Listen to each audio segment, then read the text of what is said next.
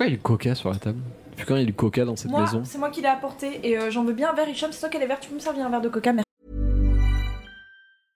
Imagine the softest sheets you've ever felt. Now imagine them getting even softer over time. That's what you'll feel with Bowl and Branch's organic cotton sheets. In a recent customer survey, 96% replied that Bowl and Branch sheets get softer with every wash. Start getting your best night's sleep in these sheets that get softer and softer for years to come. Try their sheets with a 30-night guarantee. Plus, get 15% off your first order at bowlandbranch.com. Code BUTTERY. Exclusions apply. See site for details.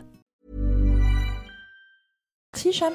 Qu'est-ce que c'est ce machin C'est un détecteur de conneries. C'est pour ça. Et maintenant, qu'est-ce qu'on fout? Mais dis-tu nos conneries Donc je lui dis d'aller se faire enculer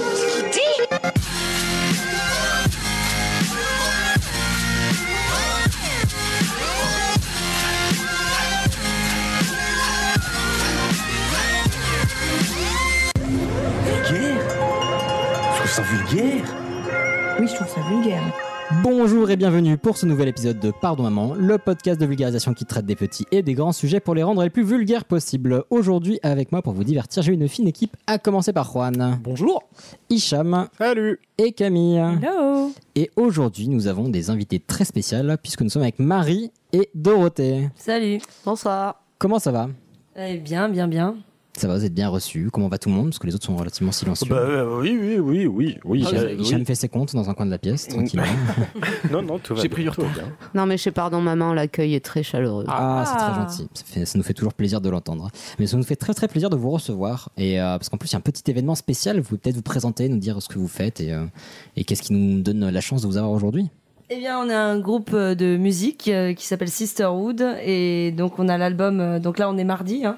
Oui, oui. bien On est mardi, on est mardi. Donc, euh, l'album est sorti euh, vendredi dernier avec le clip. euh, voilà, donc c'est la promo en ce moment. Et donc, euh, voilà, c'est la sortie de l'EP. On vous Voilà. donnera tous les liens nécessaires. On vous enverra tous les liens. Et peut-être que. Alors, donc là, voilà, l'épisode va paraître un petit peu plus tard. Mais peut-être que d'ici là, vous aurez. euh, on vous aura envoyé quelques petits indices. On, verrait, euh, on verra si vous avez trouvé. Mais en tout cas, on vous, on vous conseille. On a eu l'occasion d'écouter euh, quelques petits trucs que vous faisiez. Et c'était très très chouette. Il me semble que Juan a pu, euh, a pu voir d'autres choses également. Absolument. Voilà. Pas plus d'infos. Oui. Ça va Bah oui, oui, tu connais. Tu Il connais le- développe le pas clip, vraiment, le machin, mais- non Tout à fait. Voilà. N'hésite pas à faire des réponses courtes. C'est euh, c'est vraiment très très bien. Voilà. C'est pas le C'est, ni oui euh, ni non. Hein. Non, c'est de qualité supérieure. Alors, c'est quel style voilà, Label pour- Rouge. Pour expliquer un petit peu ce quel style Euh, de musique. disons qu'il n'y a pas de style en particulier. Il y a un fil conducteur qui, Qui est le euh, rail. le zouk. Non, non, il y a un fil conducteur euh, qui est euh, le. Il y a une toile de fond trip-hop et le fil conducteur, c'est le féminisme. Donc euh, le propos est féministe. Il y a une partie dédiée aux hommes, une partie dédiée aux femmes dans ce souci de parité entre les hommes et les femmes. Et, voilà. Et après, on s'est donné la permission de passer par du rap, du rock garage et tout. Voilà, parce qu'on donnait la parole à certaines femmes et des femmes différentes ou des hommes différents. Donc il fallait qu'on emploie des genres différents selon, selon les personnalités de chacun. Oui, parce que l'idée, c'était qu'il y avait un portrait par morceau, une femme différente par morceau, ou parfois un homme différent par morceau. Et... Ah, trop bien. Trop chouette. Bah, on a hâte d'écouter ça en entier. Et, et pour l'anecdote, euh, Juan fait du ukulélé dessus. hein. Oh. Oui, c'est vrai. C'est vrai. Et il joue très Elle bien est où, du elle est où ma ukulélé. SACEM Il joue très bien. Non, Elle est où la mienne, d'abord Tu veux dire Spedidam. Oui. Et vous jouez quoi Enfin, quel est votre, euh, votre poste? Non, parce que c'est pas une équipe de foot, mais. Alors, moi, je. Moi, je arrière joue trois quarts. Euh, non, euh, elle joue trois quarts avant, elle. et euh, donc, euh, on, on compose et, et- et écrit, on écrit toutes les deux. Et euh, donc, euh, les multi-instrumentistes d'eau, elle fait euh, donc de la basse, euh, du piano, de la, du, du- du- de la guitare. En fait, n'importe quel On instrument. se fait la guitare avec les deux mains sur la. Ouais, comme ça, là. Et puis, euh, et puis moi, euh, le chant. Voilà, donc moi, je Oui, mais quel chant hein? Attendez, hein, vous l'avez pas Ah. encore entendu chanter. Chant grégorien. Vous, vous aurez Par l'occasion. exemple, oui, il y en a. Ah, il y en a, il y en a, il y en a, Un chant de gorge, ouais. Euh, Très euh, bien. Bah, on a hâte de vous, bah, déjà d'écouter ça, puis vous partagez ça. Et puis voilà, on vous prévoit une petite surprise parce que là, on enregistre juste la veille de la publication de euh, ce magnifique clip. Donc euh, voilà, vous aurez l'occasion de l'entendre euh, sans encore savoir que ce sont nos invités. Mais on espère que vous apprécierez. Puis on vous passera tous les liens pour l'album. L'univers caressant de la sororité. Ah, non, mais c'est en gros, j'ai vraiment, enfin en vrai, j'ai vraiment hâte. Ça va être très très chouette. Ouais, mais on est content d'être là en tout cas. Ah, Cool. ça, fait- ça nous fait très Ouais. plaisir aussi. Mais du coup, aujourd'hui, de quoi on va parler? Il me semble qu'on va commencer par Camille pour changer. Ah bon? Absolument. Voilà. Donc euh, moi j'ai décidé de vous parler de l'histoire du chant. Voilà. Ce sera Parfait. Un peu C'est ra- musical. c'est raccord. Ça tombe très bien. Voilà. Ça m'intéresse bien. J'espère comme que vous sujet, avez ça. 1h45 devant vous. Oh, non, quel non, troll. 2h12. De- oh, bah, parfait. Après, ce, sera, de- ce, sera- ce seront donc bah, Marie et Do. Et de quoi vous allez nous parler? Eh bien, euh, nous, on va parler euh, de... De la place de la femme dans l'art. Exactement, à partir du euh, 19e siècle. Très bien. Je me sens qu'on va, on va découvrir- Jean-Michel remonte loin. couvrir, couvrir un bon truc. Euh, après, Après, c'est moi qui prends la. qui prend la bah, non. Après, c'est Hicham. Ah oui, après, c'est Hicham. ne vous battez pas, ne vous Oh battez là pas. là. Sans vouloir te, te couper la chic sous le pied, mais. Bah, euh, tu viens de me couper la chic sous le pied. Moi, Ça me l'a traîne. déstabilisé. Elle traîne aussi. Sinon, moi, je vais vous parler du Taj Mahal. Très bien. En réminiscence de la télo, quoi. Il y aura un petit lien entre nos sujets. Ouais. Peut-être. Ah, tu spoil. Ah, bah, je vais le dire juste après. après, ce sera donc toi. Oui, enfin. Ah, mais oui, on l'attendait. Non, moi je fais un, un- un tout petit sujet parce qu'il en faut bien plus petit que les autres. Euh, je vais vous faire un sujet sur la, sur la chaîne du froid. Il No est- comment. il est- Ouais, mais c'est parce qu'il fait froid qu'il est, qu'il Ouais. est petit ton sujet. Non, mais le pire c'est que c'est vraiment le jour où il fait le moins froid de la semaine donc ça tombe très mal. J'ai compris ta blague de vite. Moi, je l'aime bien, je trouve. euh, ouais, tu vois, Ouais, ouais, j'ai j'ai- fait, j'ai fait Elle est pire. très drôle, patron. Et pour une fois, j'ai compris. Moi. En tout cas, la chaîne du froid, donc euh, en matière d'hygiène, qu'est-ce que c'est concrètement euh, la chaîne du froid Très bien. Et on termine avec toi. Oui, moi, je vais vous parler du Kama Sutra. Oui Ah, d'où le Là, vous lien. lancez pas un Et Barry ouais, White ouais. en jingle, là C'est pas Ouais. comme ça qu'on fait d'habitude Euh, non, ça sera autre chose. Je sais même plus ce que j'ai mis. Ah, si, noterez, je me souviens. vous noterez que si on était putaclic, on l'aurait mis en premier parce que pour le référencement, ça aurait été parfait. Plus tactique ou plus tactile. Ouais. Mais il y avait un jeu de mots aussi. Mais euh, ouais, ça doit être très chouette parce que le, le Kama Sutra n'est pas qu'un bouquin qui explique comment faire du twister euh, avec euh, les, fesses à nu. Hélicoptère. Et est-ce que, est que ton travail était empirique? C'est surtout ça. Oui, c'est ça. Euh, Est-ce que tu as, été par l'expérimentation Clairement de la pas, chose? clairement pas autant que l'auteur. Clairement pas autant que j'aurais voulu. Faut déjà, faut déjà qu'on l'inscrive au, au petit chasseur, c'est ça? Comment ça C'est quoi Chasseur le- français. Au chasseur français. Ah, laissez-moi tranquille avec les Chasse, chasseurs français. et tradition. Anyway, Voilà. Est-ce que le temps que Camille finisse, C'est bon, je suis rodée. bah écoute, on va, on, on va te lancer. feu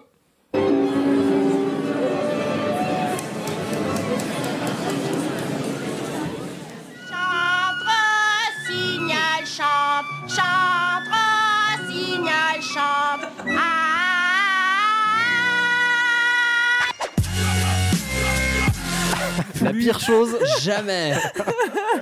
Ah. Elle me le chante souvent. Oui, c'est c'est ma De la chanson. même manière. C'est ma chanson Comme ça, d'enfant. Ah, moi, j'aurais préféré le matin et là de Joey.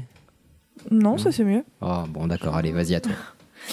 Alors, donc, je vais vous parler euh, de l'histoire du chant. Alors, c'est archi vaste, hein, donc euh, j'ai essayé de, de- Ça va plutôt. déjà de, de délimiter une zone géographique, donc Avec des l'histoire du clôtures. chant en Occident. Oui, Pour absolument. le J'ai chant, mis. Tu veux dire de j'ai mis- l'Europe contemporaine? Non. Oh, L'Europe occidentale. Ouais, l'Occident, oui, c'est ça, c'est euh, l'Europe. euh, en gros, euh, enfin, normalement, c'est aussi euh, les, les États-Unis, mais moi, je vais en gros m'a- m'attarder sur, euh, sur l'Europe actuelle. Et, euh, et en termes de période, eh bien, on va couvrir, on va aller des origines jusqu'aux tout premiers enregistrements. Alors, qu'est-ce que ça s'appelle les origines? Bah, les origines, c'est le, le commencement. Le premier grognement. Voilà. Le Big Bang. le Ah oui, ah oui, premier jour, il y eut. euh, voilà, Non, mais enfin, donc vraiment l'origine de l'humanité, quoi. ah bah, l'origine du chant. Ok, bah écoute, Voilà. je te laisse enchaîner. Tu, je- Et la vocalise fut. Voilà. Exactement. Voilà.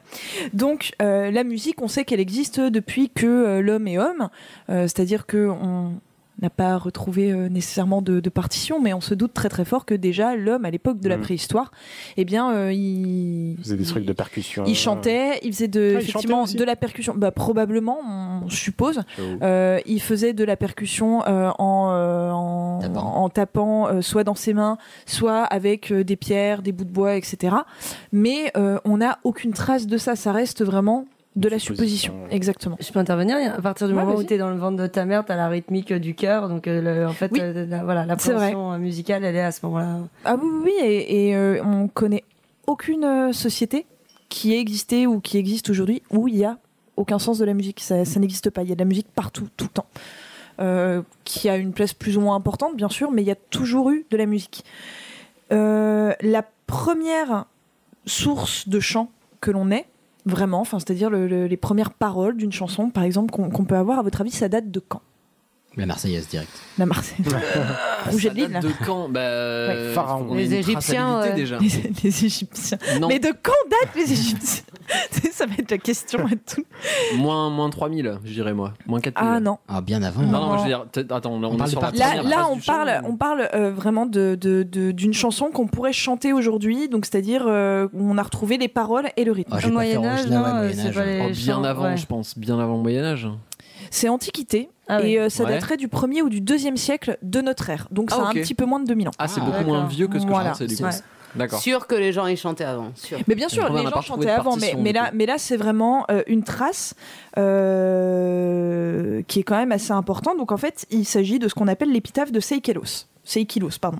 Donc Seikilos, en fait, c'est un, homme euh, qui vivait dans le monde grec, donc qui vivait en, ça a été retrouvé en Turquie actuelle, et euh, il a perdu, on ne sait pas vraiment si c'est son père ou sa femme. En tout cas, il a eu un deuil d'un proche. Et euh, au niveau de la tombe, de la sépulture de cette personne qui est décédée, eh bien, il a laissé une colonne avec une épitaphe euh, qui était euh, conçue pour être chantée. Donc en gros, il a écrit une petite chanson euh, en mignon. épitaphe. Voilà, c'est plutôt, plutôt touchant. Donc ça a été redécouvert au 19e siècle, je crois, lorsqu'on a tracé les, enfin lorsqu'on a construit le chemin de fer de l'empire, de l'empire, de, de- du chemin de fer ottoman. J'y arrive, excusez-moi.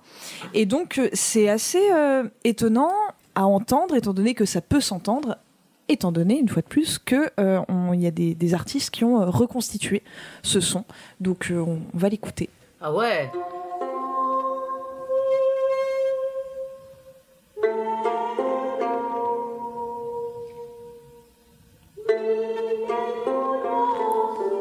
C'est calme. Ouais, c'est assez détente. C'est surtout. Bienvenue au hammam.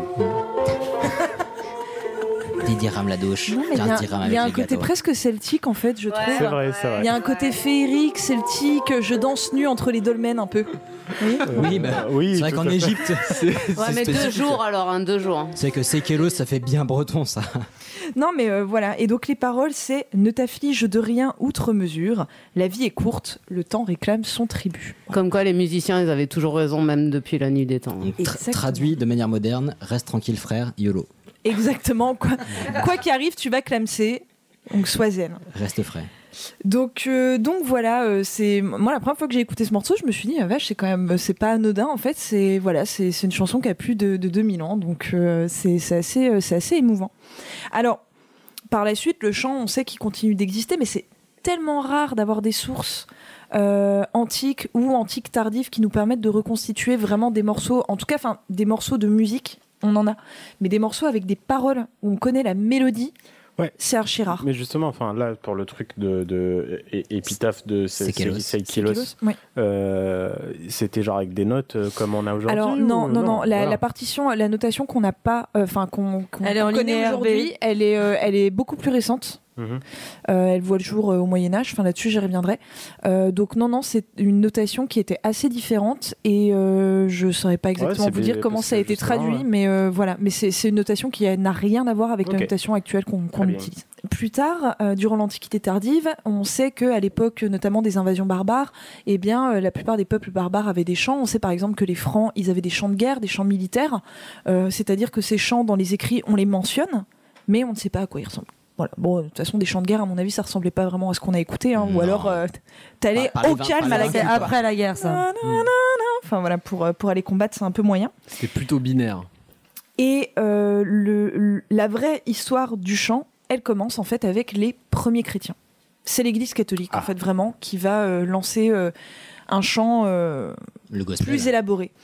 Donc, euh, il y a des chants ecclésiastiques, en fait, qui sont euh, vraiment les, les premiers chants qui existent dès le IIIe siècle et qui sont inspirés euh, des psaumes qui sont chantés en fait dans le, dans le judaïsme, dans la religion juive. Donc c'est des chants euh, qui sont euh, assez simples, qui sont appelés le plein chant et ce sont des chants qui sont monophoniques. Je sais pas si vous voyez ce que ça veut dire. Avec une seule oreille. non, je Bah, en sais fait, que les gens avec une oreille coupée. T'es pas très écouter. loin, c'est une seule voix. Ah, C'est-à-dire que tout le monde, même, ça peut se chanter à. à- C'est un solo, quoi. Voilà, À ça, ça peut être un groupe, un chœur Oui, qui va le À chanter. l'unisson. Mais voilà, c'est chanté à l'unisson, c'est le même air. en Ok. fait. Voilà. Ok, ok. Euh, donc voilà, ce ne sont, c'est, c'est, C'est c'est pas un chant qui est R&B, quoi. monophonique et on s'en sert que pour euh, chanter pendant la messe. Donc c'est un chant qui est liturgique. Voilà. Euh, chaque région de l'Europe va développer son type de chant, donc ça va donner naissance à un chant celtique. Euh, en Espagne et au Portugal, il y a déjà, euh, à partir euh, du, début du Moyen Âge, il y a déjà euh, des, invasions euh, arabes, en tout cas assez rapidement. Donc on va s'inspirer euh, des chants euh, un peu plus traditionnels euh, du, du Maghreb ou des pays arabes. Donc chaque va, euh, va- enfin chaque région va développer son chant liturgique, mais ça reste des airs assez simples que tout le monde peut reprendre pendant la messe. Et, euh, et puis c'est un petit peu, euh, c'est un peu le bordel quoi. C'est c'est pas vraiment unifié, euh, ouais. Et puis le, le, le, le rythme est assez Lent. assez particulier, c'est lent, voilà. Non, ouais, si tu voulais chanter avec 50 personnes qui étaient qui avaient pas forcément le rythme dans la peau, tu faisais pas Bohemian Rhapsody pour la messe. Voilà, absolument, absolument, tout à fait. Et euh, ces chants, en fait, ils vont commencer à être un petit peu plus unifiés à partir du moment où on va les copier. Qui chantent? Eh bien, ce sont les- les hommes d'église, donc ce sont essentiellement les moines dans les églises pendant les offices. Et donc, bah, comme ils chantent et que les moines y copient également, ils se disent bon bah les gars, pour faire une tradition euh, écrite un petit peu de, de- ce qu'on chante, on va copier. Donc, à partir du 9e siècle, on va avoir justement, c'est là que vont apparaître les premiers systèmes de, notation, de volonté de transcrire de la musique, de se dire comment est-ce qu'on pourrait faire pour que quelqu'un arrive à comprendre euh, une note. Donc, euh, on va tâtonner pendant environ 200 ans là-dessus Oui. hein, pour euh, trouver un système de notation. Ouais, ouais, ouais. Et au final, euh, les notes qu'on a aujourd'hui, euh, do, ré, mi, fa, sol, la, si, do, ça vient en fait d'un- d'une chanson en latin. Et on a repris la première syllabe de chaque, euh, de chaque couplet. Ah, c'est ouf, je savais pas. Ouais, c'est plutôt. euh, C'est la première amusant. syllabe, c'est pour ça que ça fait do, ré, mi, Et- fa, sol. Exactement, le mec il s'est dit bon bah faut bien que je leur donne un nom. Euh, alors attends, mon poème ça fait quoi Ça fait do, ok, ensuite ré, ok. Bon bah et, il a tout noté comme ça. C'est- intéressant de voir c'était quoi justement. Dolores, euh, Remulus. Ouais. Mais je crois que je l'ai ce poème euh, Ah, ça peut quelque être part. cool. Ouais, c'est c'est c'est assez c'est assez étonnant étonnant à voir. Et donc voilà, cette musique, elle va commencer à se copier. Et euh, même si c'est une musique qui est très très simple, on se dit, bah, ce serait quand même agréable. Enfin, sympa qu'elle soit agréable à écouter pendant les offices. Et donc, très très rapidement, l'Église catholique va monter euh, près du pape, donc euh, j'ai envie de dire au Vatican, mais à l'époque c'est plutôt au Latran, une école de chant. Et la première école de chant dont on est la certitude de l'existence, eh bien, elle est créée à Rome et elle existe depuis au moins le 5e siècle. Pas mal. Donc euh, ça date, hein. Ça date, ça fait 1500 ans. Et euh, cette école de chant, elle existe encore aujourd'hui. Ah, je crois que tu as le. le- J'ai le poème duquel viennent les notes. Alors, je, je crois que c'est que le do qui change et qu'il y a un ut. Ut. Ouais, c'est ça. Alors, c'est ut queant laxis, resonare fibris, mira gestorum, famuli tuorum, solve polluti, labi reatum, sance loges. Ouais. Ah, ça. Vous voulez la traduction? Ah bah oui. Vas-y, oui. Pour que puissent résonner des cordes détendues de nos lèvres, les merveilles de tes actions enlèvent le péché de ton impur serviteur, ô Saint Jean. Oh. Merci. Et donc, euh, donc voilà, c'est un petit peu euh, pendant, enfin jusqu'au milieu du Moyen Âge, c'est un petit peu le bazar. Voilà, on chante, on chante à la messe. Euh, c'est pas, c'est pas foufou, c'est assez lent. Euh, et en plus, bah, c'est euh, une transmission qui est un petit peu compliquée parce qu'on n'arrive pas encore à créer des, partitions de musique. Donc c'est clairement pas l'apogée de la musique, hein, le, début du Moyen Âge. Mais à partir de 1011, il y a des choses qui vont un petit peu changer, étant donné que l'Église catholique romaine, elle se dit, ce serait bien qu'on unifie un petit peu les rites euh, et les messes qu'on standardise en fait la messe un peu partout dans le monde. Parce que c'est à dire qu'un curé peut faire un petit peu ce qu'il veut à cette époque-là la, la messe elle n'est pas standardisée. Et qui dit standardiser la messe bah, veut dire également standardiser le chant voilà. Donc là, on va commencer à avoir des chants qui vont être plus travaillés, et c'est la naissance en fait du chant grégorien, tout simplement. À partir de 2011, c'est sa naissance officielle. Euh, et le chant grégorien, la, la- la mélodie, c'est un petit peu du n'importe quoi, parce qu'en fait, on construit une mélodie autour des paroles. Enfin, autour en fait du nombre de syllabes qu'il va y avoir dans un mot, dans une phrase, etc. Voilà. Donc moi je dis, on s'écouterait bien un petit peu, euh, un petit peu de chant grégorien euh, monophonique. Ah,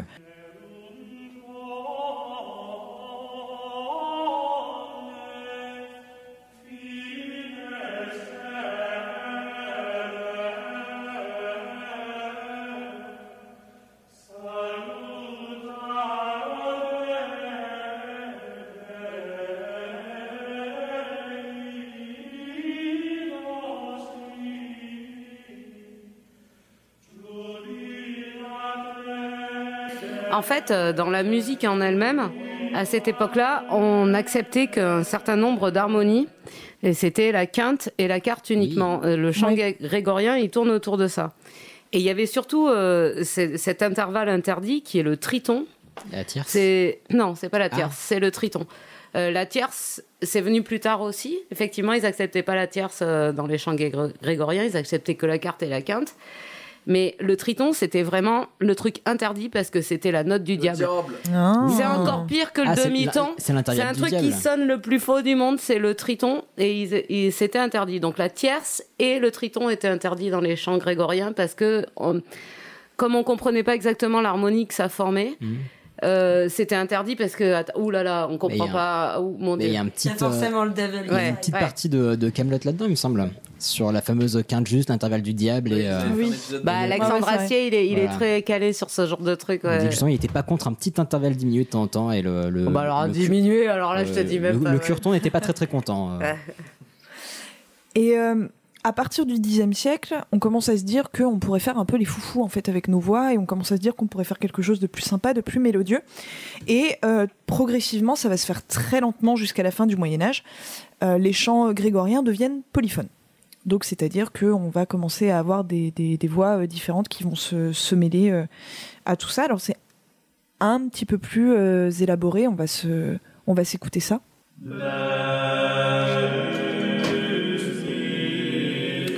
Déjà plus de notes. Ouais, déjà un peu plus sympa. Moi, je trouve qu'on n'a rien fait mieux depuis. hein.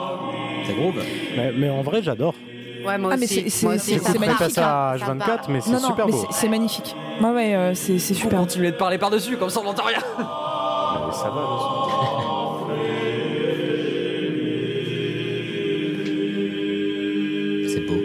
C'est décent. C'est, oui, oui, c'est, c'est assez relaxant. Par contre, si tu veux avoir la pêche le matin, faut pas mettre ça quoi. Non, clairement pas. Ça non, dépend non, c'est- comment tu veux démarrer ta journée. c'est pas si du tu veux zouk. remplir ton esprit, euh, tu peux mettre un truc comme ça. Je veux voir ça en boîte. Non, mais voilà, c'est clair que c'est pas encore la folie furieuse au niveau de l'ambiance. Mais on en sent franchement une nette amélioration et une volonté de faire quelque chose de beaucoup plus harmonieux que, euh, que euh, le chant grégorien euh, monophonique. En tout cas, on leur doit au moins la réverbe. Oui, ça c'est bien. Ah mais ça c'est l'église, hein. c'est pas c'est pas les mecs. que Je me doute. Ils faisaient ça avec leur, leur voix, vraiment. Les mecs ils sont capables de simuler une réverbe. Ils se mettent un délai. Mets-toi un Ouais. délai. Ah, ah, ah, ah, Salut, salut. Et donc le, le chant est affaire de sacré au final pendant, euh, mais pendant des siècles. C'est vraiment quelque chose de mystique et de sacré. Euh, mais au Moyen Âge, on sait qu'il y avait également, euh, et probablement dès le début du Moyen Âge, de la musique profane. On n'en a aucune trace.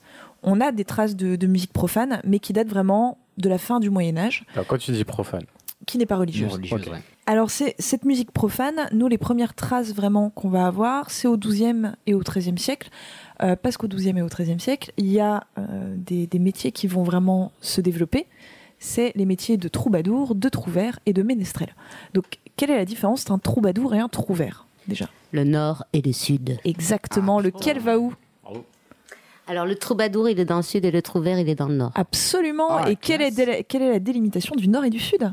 Valence. La- la- Valence TGV, la, la gare. Non, c'est la Loire. Un peu plus haut. Ah, elle a essayé. Mais, Clermont-Ferrand. mais c'était bien tenté aussi. Ça y passer quoi. Avec la même certitude pour le reste, qui était vrai.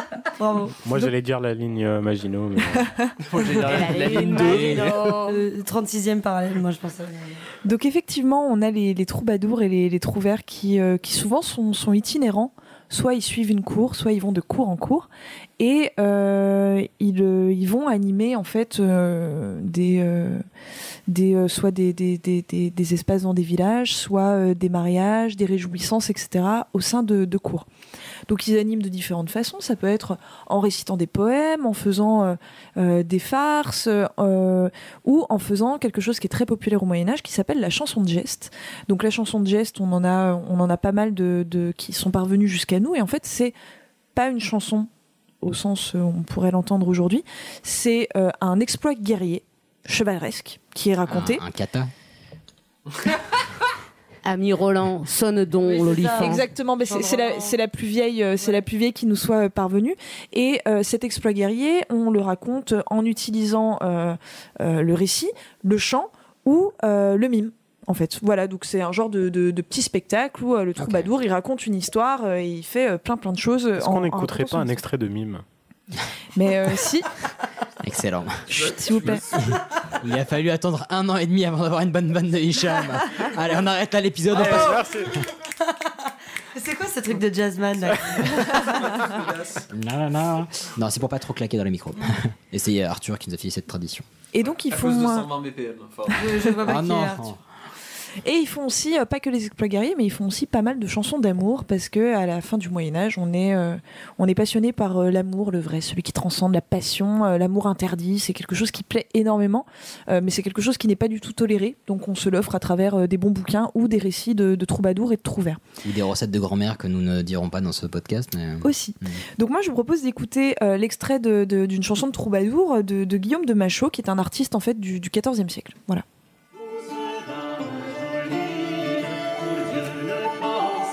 Voilà, il a ramené sous son Là, on est tout de suite sur un- une thématique plus Ah chiante. bah là, là, il y Mais a moi, là, il y a j'adore, le moi, Témestrel, j'adore. il y a Ah, t'aimes le bien ça Témestrel, pardon, il y a- il y, a tout là.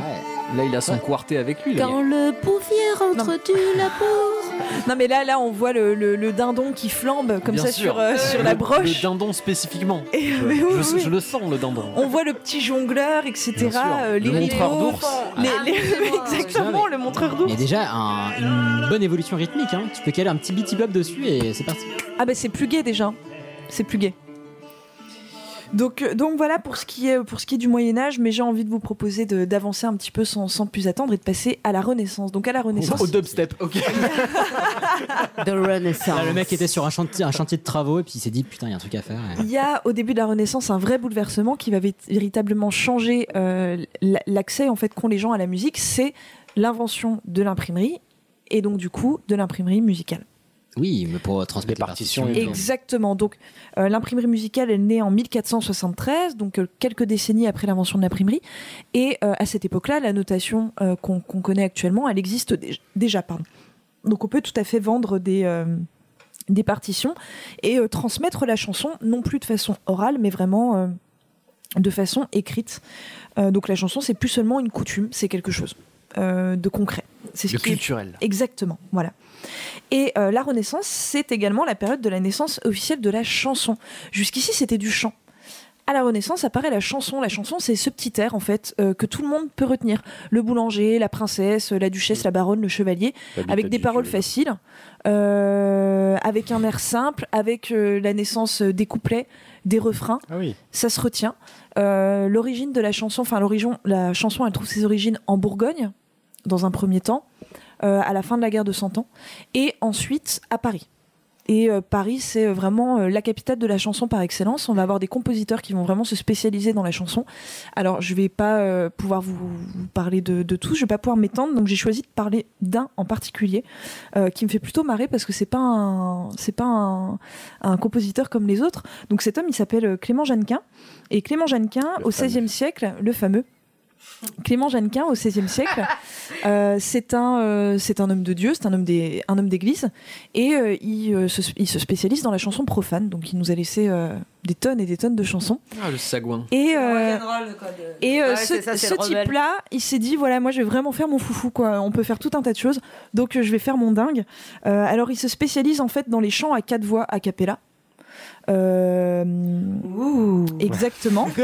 Et non, mais en fait, il fait des, il fait des Oui, choses, il fait des oui, choses assez ouais. complexes parce qu'en fait, il va rajouter des effets spéciaux entre guillemets dans, dans ses chansons. C'est Jean-Michel Jarre. Il met énormément euh, euh, d'onomatopées euh, et en fait, il va faire une chanson qui s'appelle par exemple Les bruits de Paris où les chanteurs vont imiter les bruits de Paris. Il en a fait une qui s'appelle euh, La bataille où ils font le bruit à la, bouche. hein. Non mais c'est hallucinant. Ils font le bruit à la bouche euh, des épées, des, euh, des tirs de canon, enfin voilà. Et il y en a C'est un, chat, ça. Un chat malade. Un chaton. moi il y, en- il y en a une qui, qui me fait particulièrement marrer que qu'on va dont on va écouter un extrait qui s'appelle le chant des oiseaux et donc ce sont euh, quatre chanteurs qui font euh, le, le- le bruit des oiseaux voilà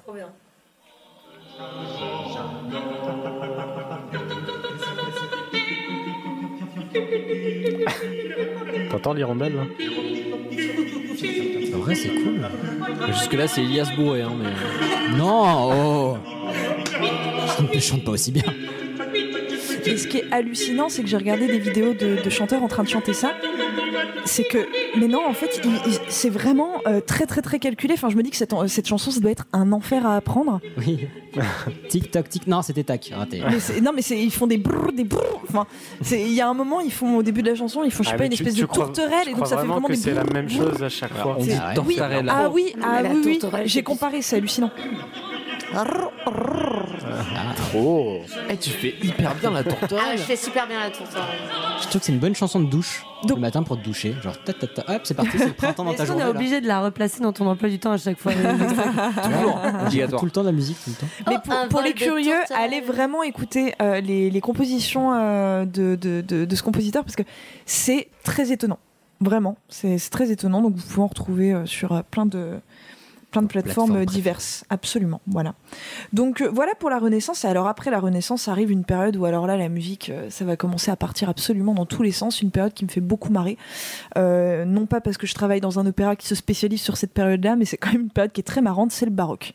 Le baroque, c'est euh, la période totalement mais bling bling de, de l'histoire de l'Europe. C'est la période waouh, on en fait too much. C'est la période de la galerie des glaces. C'est la période où les gars, tous les musiciens que vous pouvez nous mettre sur une scène, on les met tous et on veut que les instruments ils jouent tous en même temps. Et vous me rajoutez des jongleurs, des danseurs, des cracheurs de feu, des dresseurs d'ours, on veut tout. Les éléphants sur la mezzanine, c'est euh, parti. C'est ce qui est assez ouf dans le, dans le baroque. Et donc le baroque, enfin au- à l'époque à l'époque baroque, donc euh, qui correspond euh, euh, du qui va du début du XVIe siècle jusque dans les années 1750. Après c'est l'invention du classique. Eh bien euh, dans, dans le baroque, on va inventer euh, quelque chose qui est qui a son importance dans l'histoire du chant. On va inventer l'opéra, tout simplement. Donc euh, la question de l'opéra s'était pas posée avant. Avant on co- connaissait le théâtre, on connaissait le chant. On s'était dit bah Pourquoi on ferait pas la pourquoi les est-ce qu'on ferait ensemble pas une pièce de théâtre dont euh, tous les dialogues sont chantés, les gars? Ça peut être une super idée. Donc, euh, le premier qui va, euh, qui va composer un opéra, c'est euh, Claudio Monteverdi, Hmm. qui va composer l'Orfeo, euh, si je ne m'abuse. Oui, je vous ai pas dit de bêtises, l'Orfeo, en 1607. Euh, et on va s'écouter un petit extrait.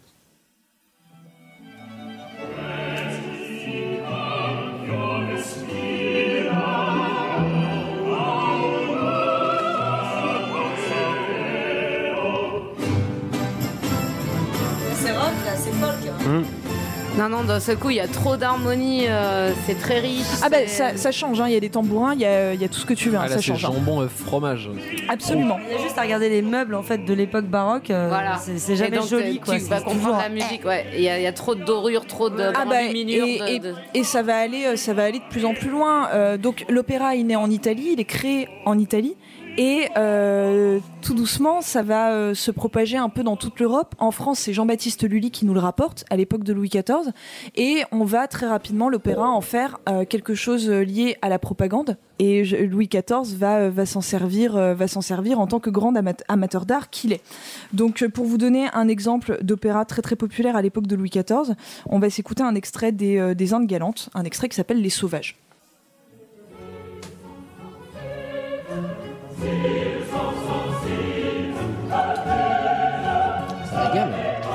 C'est plutôt, euh, c'est plutôt, euh, c'est plutôt pas mal. Enfin, disons que en, en 200 ans, on est passé du chant grégorien à ça. C'est une, Ouais. On a quand même les reliquats euh, de la musique qui va ensuite inspirer Mozart. hein. Moi, je trouve pas que. Ah oui, oui, d'avancer dans le temps, ça fasse une progression de l'être humain. hein. Vraiment, euh, moi, les chants grégoriens, pour moi, ça me parle plus que Ouais, c'est- chants beau, Donc là, c'est comme un millefeuille, c'est trop riche. Il y a Oui, trop de couches. Voilà. Mais bien sûr, oui, mais ça c'est le problème, euh, c'est le problème du baroque. Ouais, ouais, ça je suis d'accord avec toi. Mais qu'on retrouve dans les meubles, comme tu disais, enfin, dans tout ce qui revient mais du dans, baroque. mais dans de toute façon, tout, le genre, ah, baroque, on a plein de c'est trucs, une on va période tout mettre bling bling. ensemble. Exactement, c'est une période qui est tout à fait bling bling. Arrive le 18e siècle, donc qui va être à nouveau une période très très riche en opéra. Et le changement qu'il y a dans, euh, dans l'opéra, euh, c'est euh, les, euh, c'est les castrats. Oh non. Ah, paye ta torture. Oh non. Le 18e siècle, c'est euh, l'âge d'or des castrats. Donc les castrats, ils existent euh, déjà euh, avant le 18e siècle. Donc un castrat, qu'est-ce que c'est? C'est un chanteur euh, masculin Il n'a pas de cognette. Qui n'a plus. Euh, voilà, qui, euh, lors d'une opération qui va se faire avant que sa voix ne mue, donc entre ses 7 et ses 12 ans, euh, va subir une petite intervention chirurgicale. Oh, dont petite, il- petite, ça va, oui. Non, non, mais on lui coupe pas nécessairement les couilles en fait, hein, on fait une petite incision. hein. Bah, une petite incision, bah tiens. euh, Non, non, mais euh, non, non, mais c'est, c'est, enfin, c'est excessivement barbare hein, comme système, je vous l'accorde. Mais à l'époque, t'en Tout ce qui se place après un mai n'a aucune valeur. Non, non, mais t- je veux dire, tu n'en meurs pas à cette époque-là. Oui, mais l'excision non plus, on va pas. Et, euh, non, mais c'est, pour- super. Enfin, Ah, on part en C'est couille. violent ce que tu dis. Bah oui, mais on n'en meurt Non, pas, c'est pas une c'est- raison. mais, mais, mais c'est une autre époque. C'est une autre époque. Ça va, on a une expression en Algérie, Voilà. c'est tekbel otensa, c'est tu vas grandir et tu vas oublier. Je vous propose Comment tu l'as vécu, toi, alors Bah écoute, je suis circoncis. Donc oui, ça va. je l'ai oublié. Je vous propose qu'on reprenne le sujet. Oui, Voilà. tiens, pas mal. Et donc euh, le, le- le- la question des castrats se pose étant donné qu'il n'y a que euh, les hommes qui ont le droit de chanter dans les églises. Euh, et, euh, et pour tenir euh, les, les, les voix les, les plus aiguës, euh, bah, euh, il faut prendre des enfants, sauf que bah, les enfants ça mue, etc. Donc on se dit, bah, leur casser les couilles, quoi. Exactement.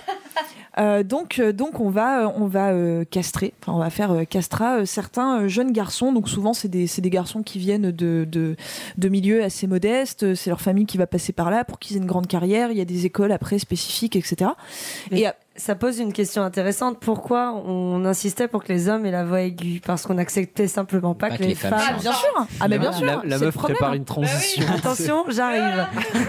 On avait besoin de voix aiguë, tu vois. Non, non, mais c'est- c'est c'est assurément ça. Et à partir du XVIIIe siècle, eh ben, on commence à être un petit peu fasciné par ces types-là. On se dit, c'est incroyable. Et donc, on va avoir le plus grand de tous les castrats euh, qui va se faire connaître à cette époque-là, qui est Farinelli.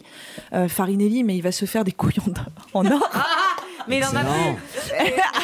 Elle m'est venue comme ça. Non, mais par contre, attends, euh, ça veut dire que pour ne pas utiliser une femme, on préfère castrer un homme? Absolument. Ah bah ils étaient cons, ils étaient cons. Hein. Enfin, Oui, comme au théâtre, hein, il n'y avait, pas de- il y avait pas de femmes. Quoi. Voilà. Ils étaient toutes, euh, enfin, ils étaient tous. euh, C'est ça. tous, euh, Non, compliqué. la femme, la femme a le droit de jouer au théâtre avant de chanter. hein.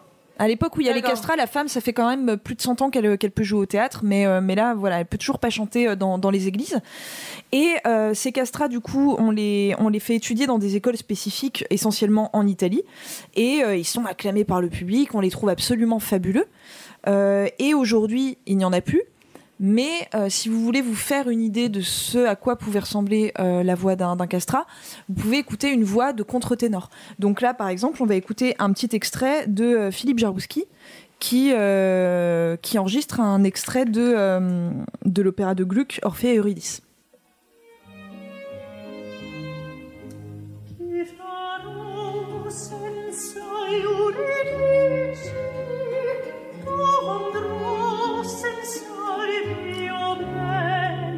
Il est assez impressionnant, euh, Philippe Jarouski, euh, à voir en, en vrai quand il chante. Parce qu'il n'a il- pas du tout joue la, hein. physique euh, de... Comment Il joue aujourd'hui encore. Oui, euh, il est jeune, ouais. je sais pas quel âge il a, il doit avoir 40 ans, euh, Jarouski. Mmh, J'ai euh. vu la, une vidéo. Oui, euh, oui, c'est c'est- super récent. Oui, c'est bah, il est tout jeune. hein, C'est vrai euh. qu'on n'imagine pas du tout un mec euh, chanter ça, quoi. Ah oui, oui, et, euh, il, a, t'écoutes ça, et il a quoi. une voix, euh, il a une voix qui est absolument, euh, euh, enfin, qui, est, qui est grave quoi quand euh, quand il parle. Ah ouais. Mais euh, oui, oui, oui, enfin, qui, est- Ah. qui est- qui est tout à fait euh, lambda, mais c'est juste qu'en fait, il va, euh, il, il- ça se travaille euh, un contre-ténor, ça se, ça se lui- travaille. Donc lui, il travaille pour avoir cette voix-là. C'est pas un castrat, Non, il n'y a plus de castrat. aujourd'hui. Non, il n'y a plus, il y a plus de peur. castrat aujourd'hui. Ah ouais, Putain merci. Il n'y a plus de castrat, justement. Le dernier castrat dont on, dont on est la trace, il s'appelle, euh, je, voilà, il s'appelle Alessandro Moreschi. Il est mort en 1922 euh, et on a un enregistrement de lui. Au Si ça vous intéresse. Au sport d'hiver, il est mort au ski. Alors, extrait, Magneto.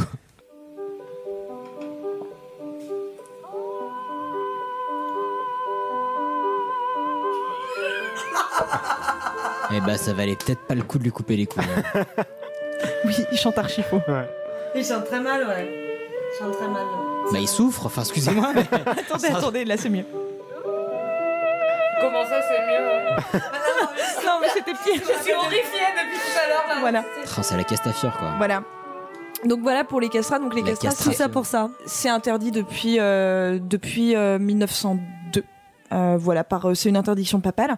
Et donc euh, lui, notre Alessandro Moreschi, lui est mort dans l'indifférence euh, la plus totale euh, en, en 1900, euh, en 1922. Voilà, exactement, sans couilles. Et euh, on, est, euh, on est au XVIIe siècle sur une période où, par contre, dans les églises, eh ben, ça swing un petit peu plus, étant donné qu'on est sur la prénaissance du gospel. Euh, donc, euh, fini le chant grégorien. Là, on est sur un truc un peu plus vivant. On a un petit extrait d'Antonio Vivaldi, le Gloria.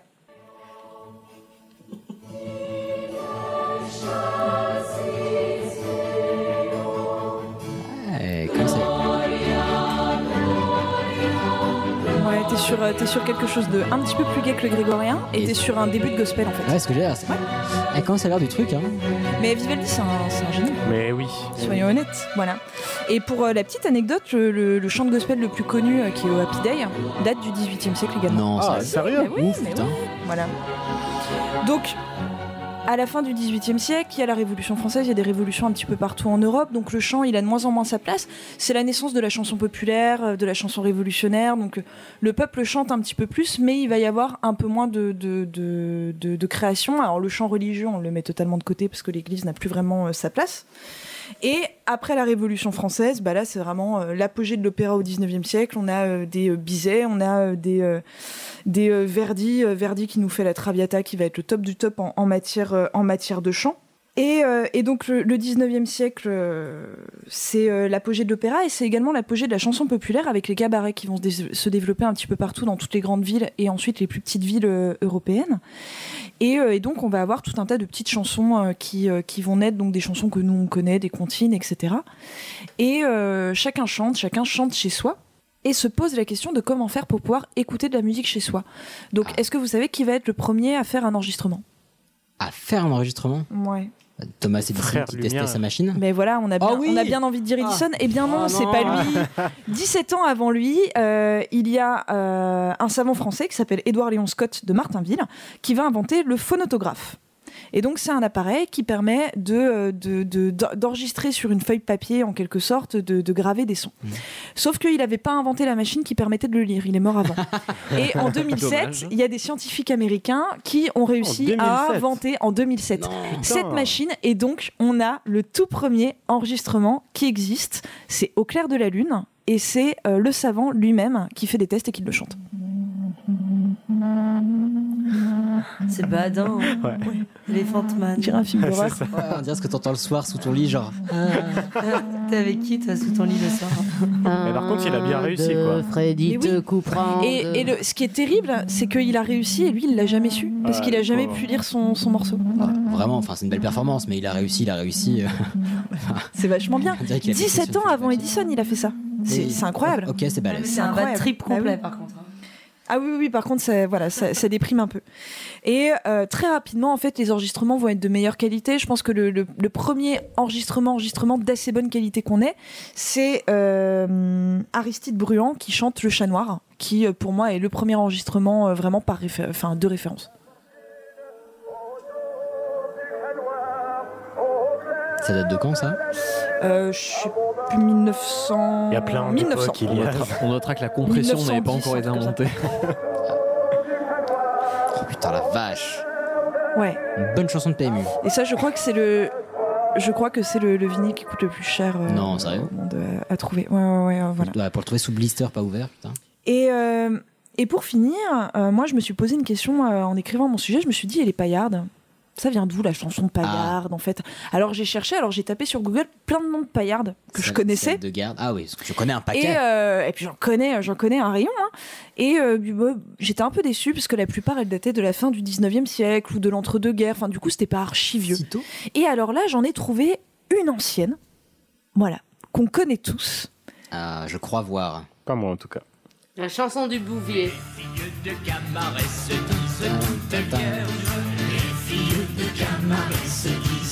L'enregistrement n'est pas si vieux que ça. c'est ça, tu vas me dire, Ouais, oui. ils sont en 1400. Ah non, non, non.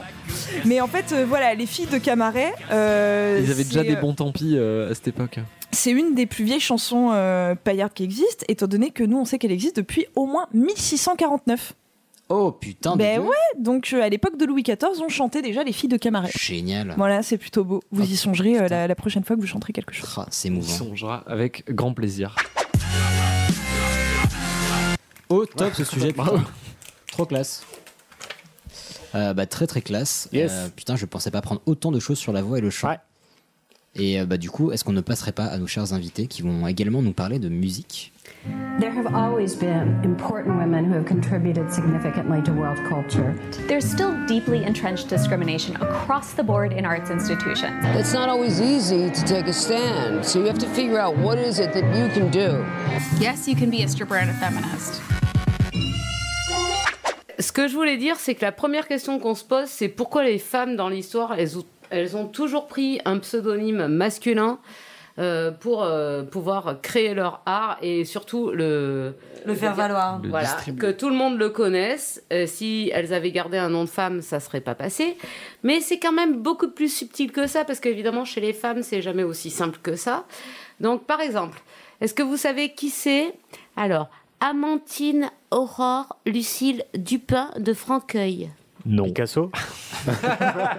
Ah, je sais pas. Alors c'est Georges Sand. Ah putain, Ah. Alors, je suis trop nul. déjà, elle voulait pouvoir Ah, euh, euh, S'exprimer comment dire, librement. s'exprimer et, et avoir un nom d'homme, d'accord, mais surtout, elle voulait pas avoir un nom comme ça autant à particules. Et déjà, quand t'as un nom comme ça, euh, Amantine, Aurore, Lucille, Dupin de Franqueuil, déjà t'es mal barré quoi. Ouais, déjà, niveau Pour être une rebelle, euh, ça, ça part mal, quoi. plutôt à gauche, ouais, quoi. Ouais, ouais. ça part super mal. Donc, en fait, elle, elle, elle, elle, elle s'est pas dit ça direct. Elle s'est pas dit, je vais prendre un autre mec pour avoir le droit d'exister, quoi. C'est pas du tout ce qu'elle s'est dit. Et c'était vraiment une vraie femme, quoi. Elle, elle est juste tombée amoureuse d'un mec qui s'appelait Jules euh, Sandorin ou sans quelque Mm. chose, là. Sandero. Sando. Jules Sando. Sandero. Jules Sando, alors Jules Sando, ils ont écrit ensemble un, un- un roman tous les deux. Et elle s'est dit, eh ben, on n'a qu'à appeler ça J. Sand. Et en fait, elle n'a pas cherché au début à prendre un pseudo masculin en se disant, euh, je serais mieux distribué si je suis un homme que si je suis une femme. Elle a juste euh, voulu partager euh, le- la création qu'elle faisait avec l'homme qu'elle aimait, quoi. Et, euh, et ce mec, il s'appelait Jules Sandero. Et euh, il, enfin voilà, il voulait partager ce truc-là. Sauf qu'au bout d'un moment, elle l'a trouvé plus très intéressant. Donc déjà, c'était Sand. Elle avait pris le diminutif de Mhm. son nom de famille. Elle pouvait pas garder le J. Et elle s'est dit, pourquoi je vais prendre Georges? Et tout le monde a cru, et tout le monde croit. Et moi, je croyais, euh, avant d'en parler ce soir, qu'elle avait choisi un prénom d'homme. Sauf que Georges, quand il n'y a pas d'S, c'est le féminin euh, de Georges avec un Ah, putain, S. je ne savais pas Eh du ouais. tout. Donc elle a pas du tout renié sa condition féminine, elle a juste euh, grugé Raccourci. tout le monde euh, comme ça en disant tu penses que je m'appelle Georges Sand, je suis un homme. En fait, euh, moi je te gruge parce que Georges sans S, euh, c'est un prénom féminin. Putain, je savais pas du tout. Classe.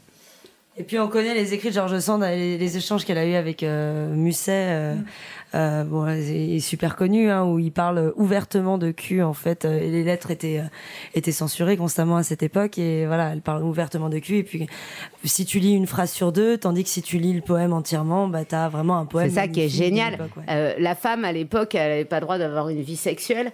Donc en fait, si tu voulais déclarer ta flamme à l'homme que t'aimais, et il valait mieux que tu caches une phrase sur deux ce que t'allais dire. Sinon, il pensait que c'était un mec qui s'appelait Georges euh, Sand. Bon, pour en revenir, je ramène un peu à la musique, donc toujours au 19e siècle. Euh, J'avais envie de vous parler un peu des, des, des compositrices euh, qui ont été enfin, l'ombre en fait de grands compositeurs qui ont porté leur nom et pourtant qui avaient euh, du talent énormément et qui ont dû, de par leurs conditions de femmes, euh, fermer leur gueule. Quoi. Donc on a euh, Fanny Mendelssohn, donc euh, 18e, donc la sœur de Félix Mendelssohn. Et donc pour citer son père, la musique deviendra peut-être pour lui son métier. Alors que pour toi, elle doit seulement rester un agrément, mais jamais la base de ton existence et de tes actes. Et donc son frère, donc Félix lui-même, n'est pas en reste sur ce sujet puisqu'il euh, demande Fanny, telle que je la connais, n'a jamais souhaité deve- devenir compositrice. Enfin, compositeur, à l'époque on disait compositeur, ni avoir une vocation pour cela, elle est trop femme. Donc Ok. voilà.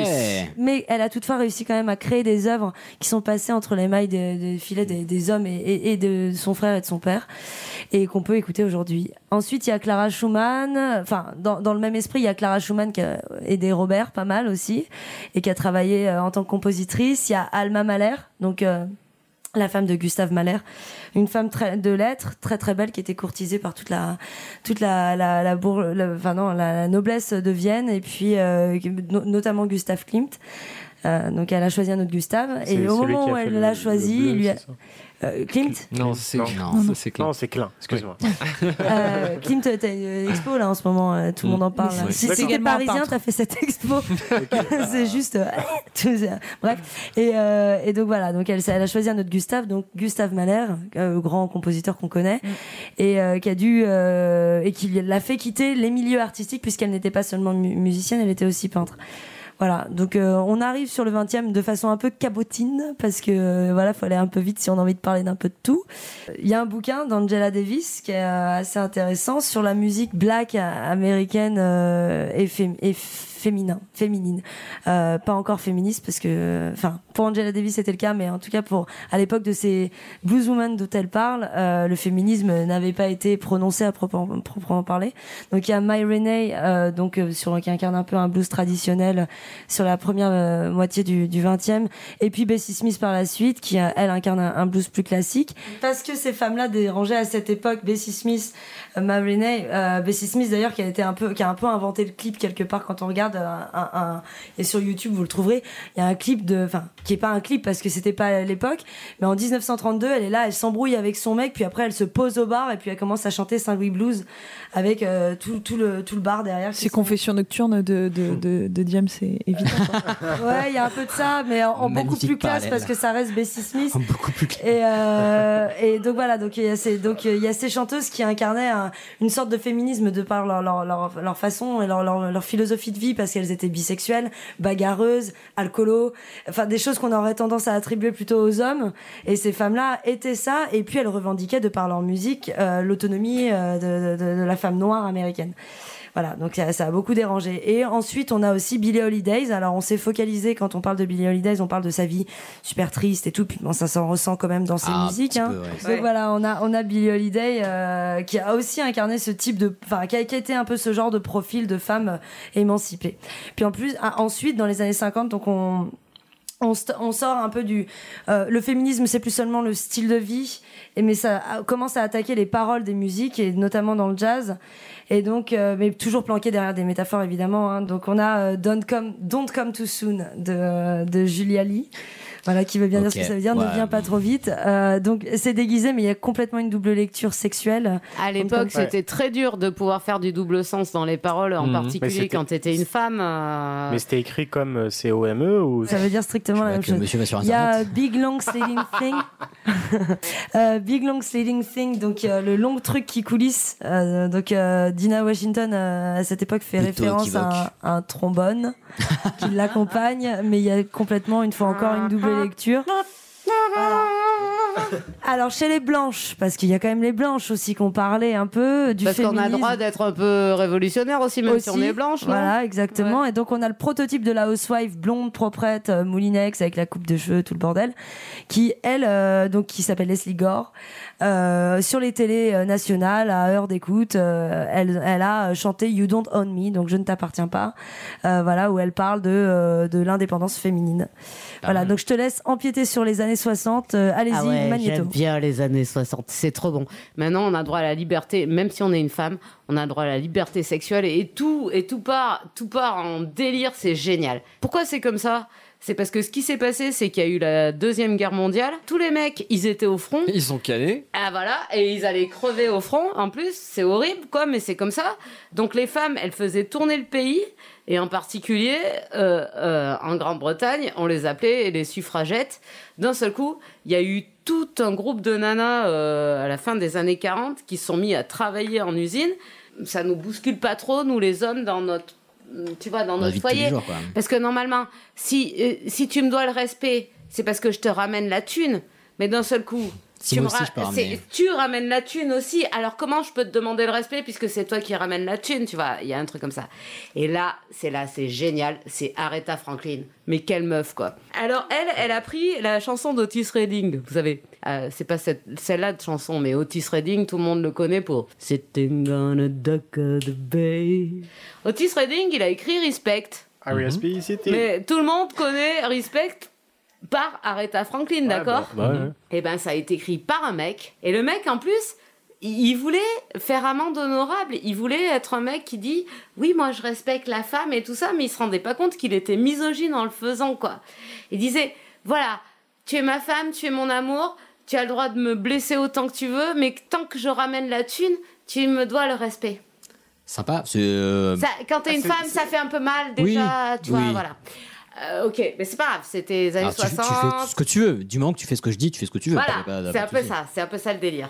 Et, et elle, elle arrive, elle a repris exactement ses paroles à quelques trucs près, en remplaçant des he en she, et, euh, et, et il a dit ouais ouais, bah ouais, moi aussi je suis une meuf qui vaut la peine, comme toi t'es un mec, mec qui vaut la peine, et toi tu me dois le respect, toi tu me dois le respect, tu vois. Et voilà, elle a pris la chanson d'Otis Redding, transformée, mais quasiment pas. En fait, elle a pris exactement les mêmes paroles de ce qu'il disait, deux trois he or she qui Mais il l'a pas sont écrit pour elle.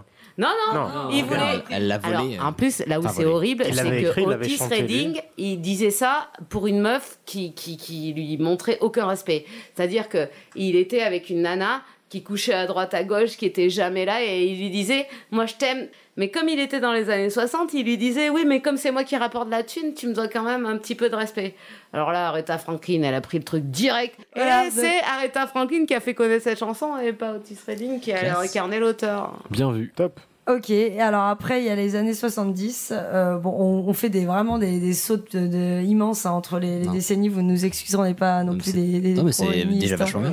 Dans les, dans les années 70, donc il y a deux courants féministes. En France, euh, on s'est attardé un peu plus sur la France cette fois. Donc il y a un caractère révolutionnaire dans euh, un courant révo- euh, féministe, pardon, où là, euh, les chansons et les paroles, c'est euh, debout, euh, levons-nous, femmes esclaves et brisons nos. Voilà, il y a des Résiste, hymnes. prouve que tu existes. Voilà, Enfin, euh, pas tout à fait, mais Ah ouais, il y a des hymnes de femmes, euh, enfin voilà, qui naissent euh, avec des titres des comme exemples? Guérilla, le divorce, voilà, Ok. des exemples. Et sinon un caractère revendicatif, euh, donc euh, là c'est plutôt, bah, en plus des années 70, donc avec la loi Veil, la loi sur la, la, la pilule contraceptive dans fin 60. euh, donc euh, là il y a la, la, la, la musique devient porte-parole de certaines lois. Donc non tu n'as pas de nom, ça c'est le nom d'un d'un morceau d'Anne Sylvestre où là ça parle clairement de, de je vais pas vous lire les paroles, c'est un peu ça c'est c'est trasheux en fait quand tu comprends le- la thématique, ça parle d'avortement donc. on Euh, les partagera. Ouais, pourquoi pas. Et voilà. Et puis, il n'y a pas que des femmes, il y a des hommes aussi qui ont contribué euh, à mettre en lumière la, la femme, euh, non pas seulement parce qu'elle est belle ou elle est sensuelle, ou parce qu'elle est, elle est une femme et qu'elle est un individu qui, qui peut, euh, voilà. euh, J'imagine qu'on va pas parler Gainsbourg. Ah non, pas du tout. ah non, non, non. bah, ah ouais. Malheureusement, il y a des, des hommes que j'adore dans la musique euh, et que, que, que- humainement, Enfin, quand on parle de féminisme, on peut, on peut euh, vraiment pas les, les nommer, à part si tu veux des contre-exemples, quoi.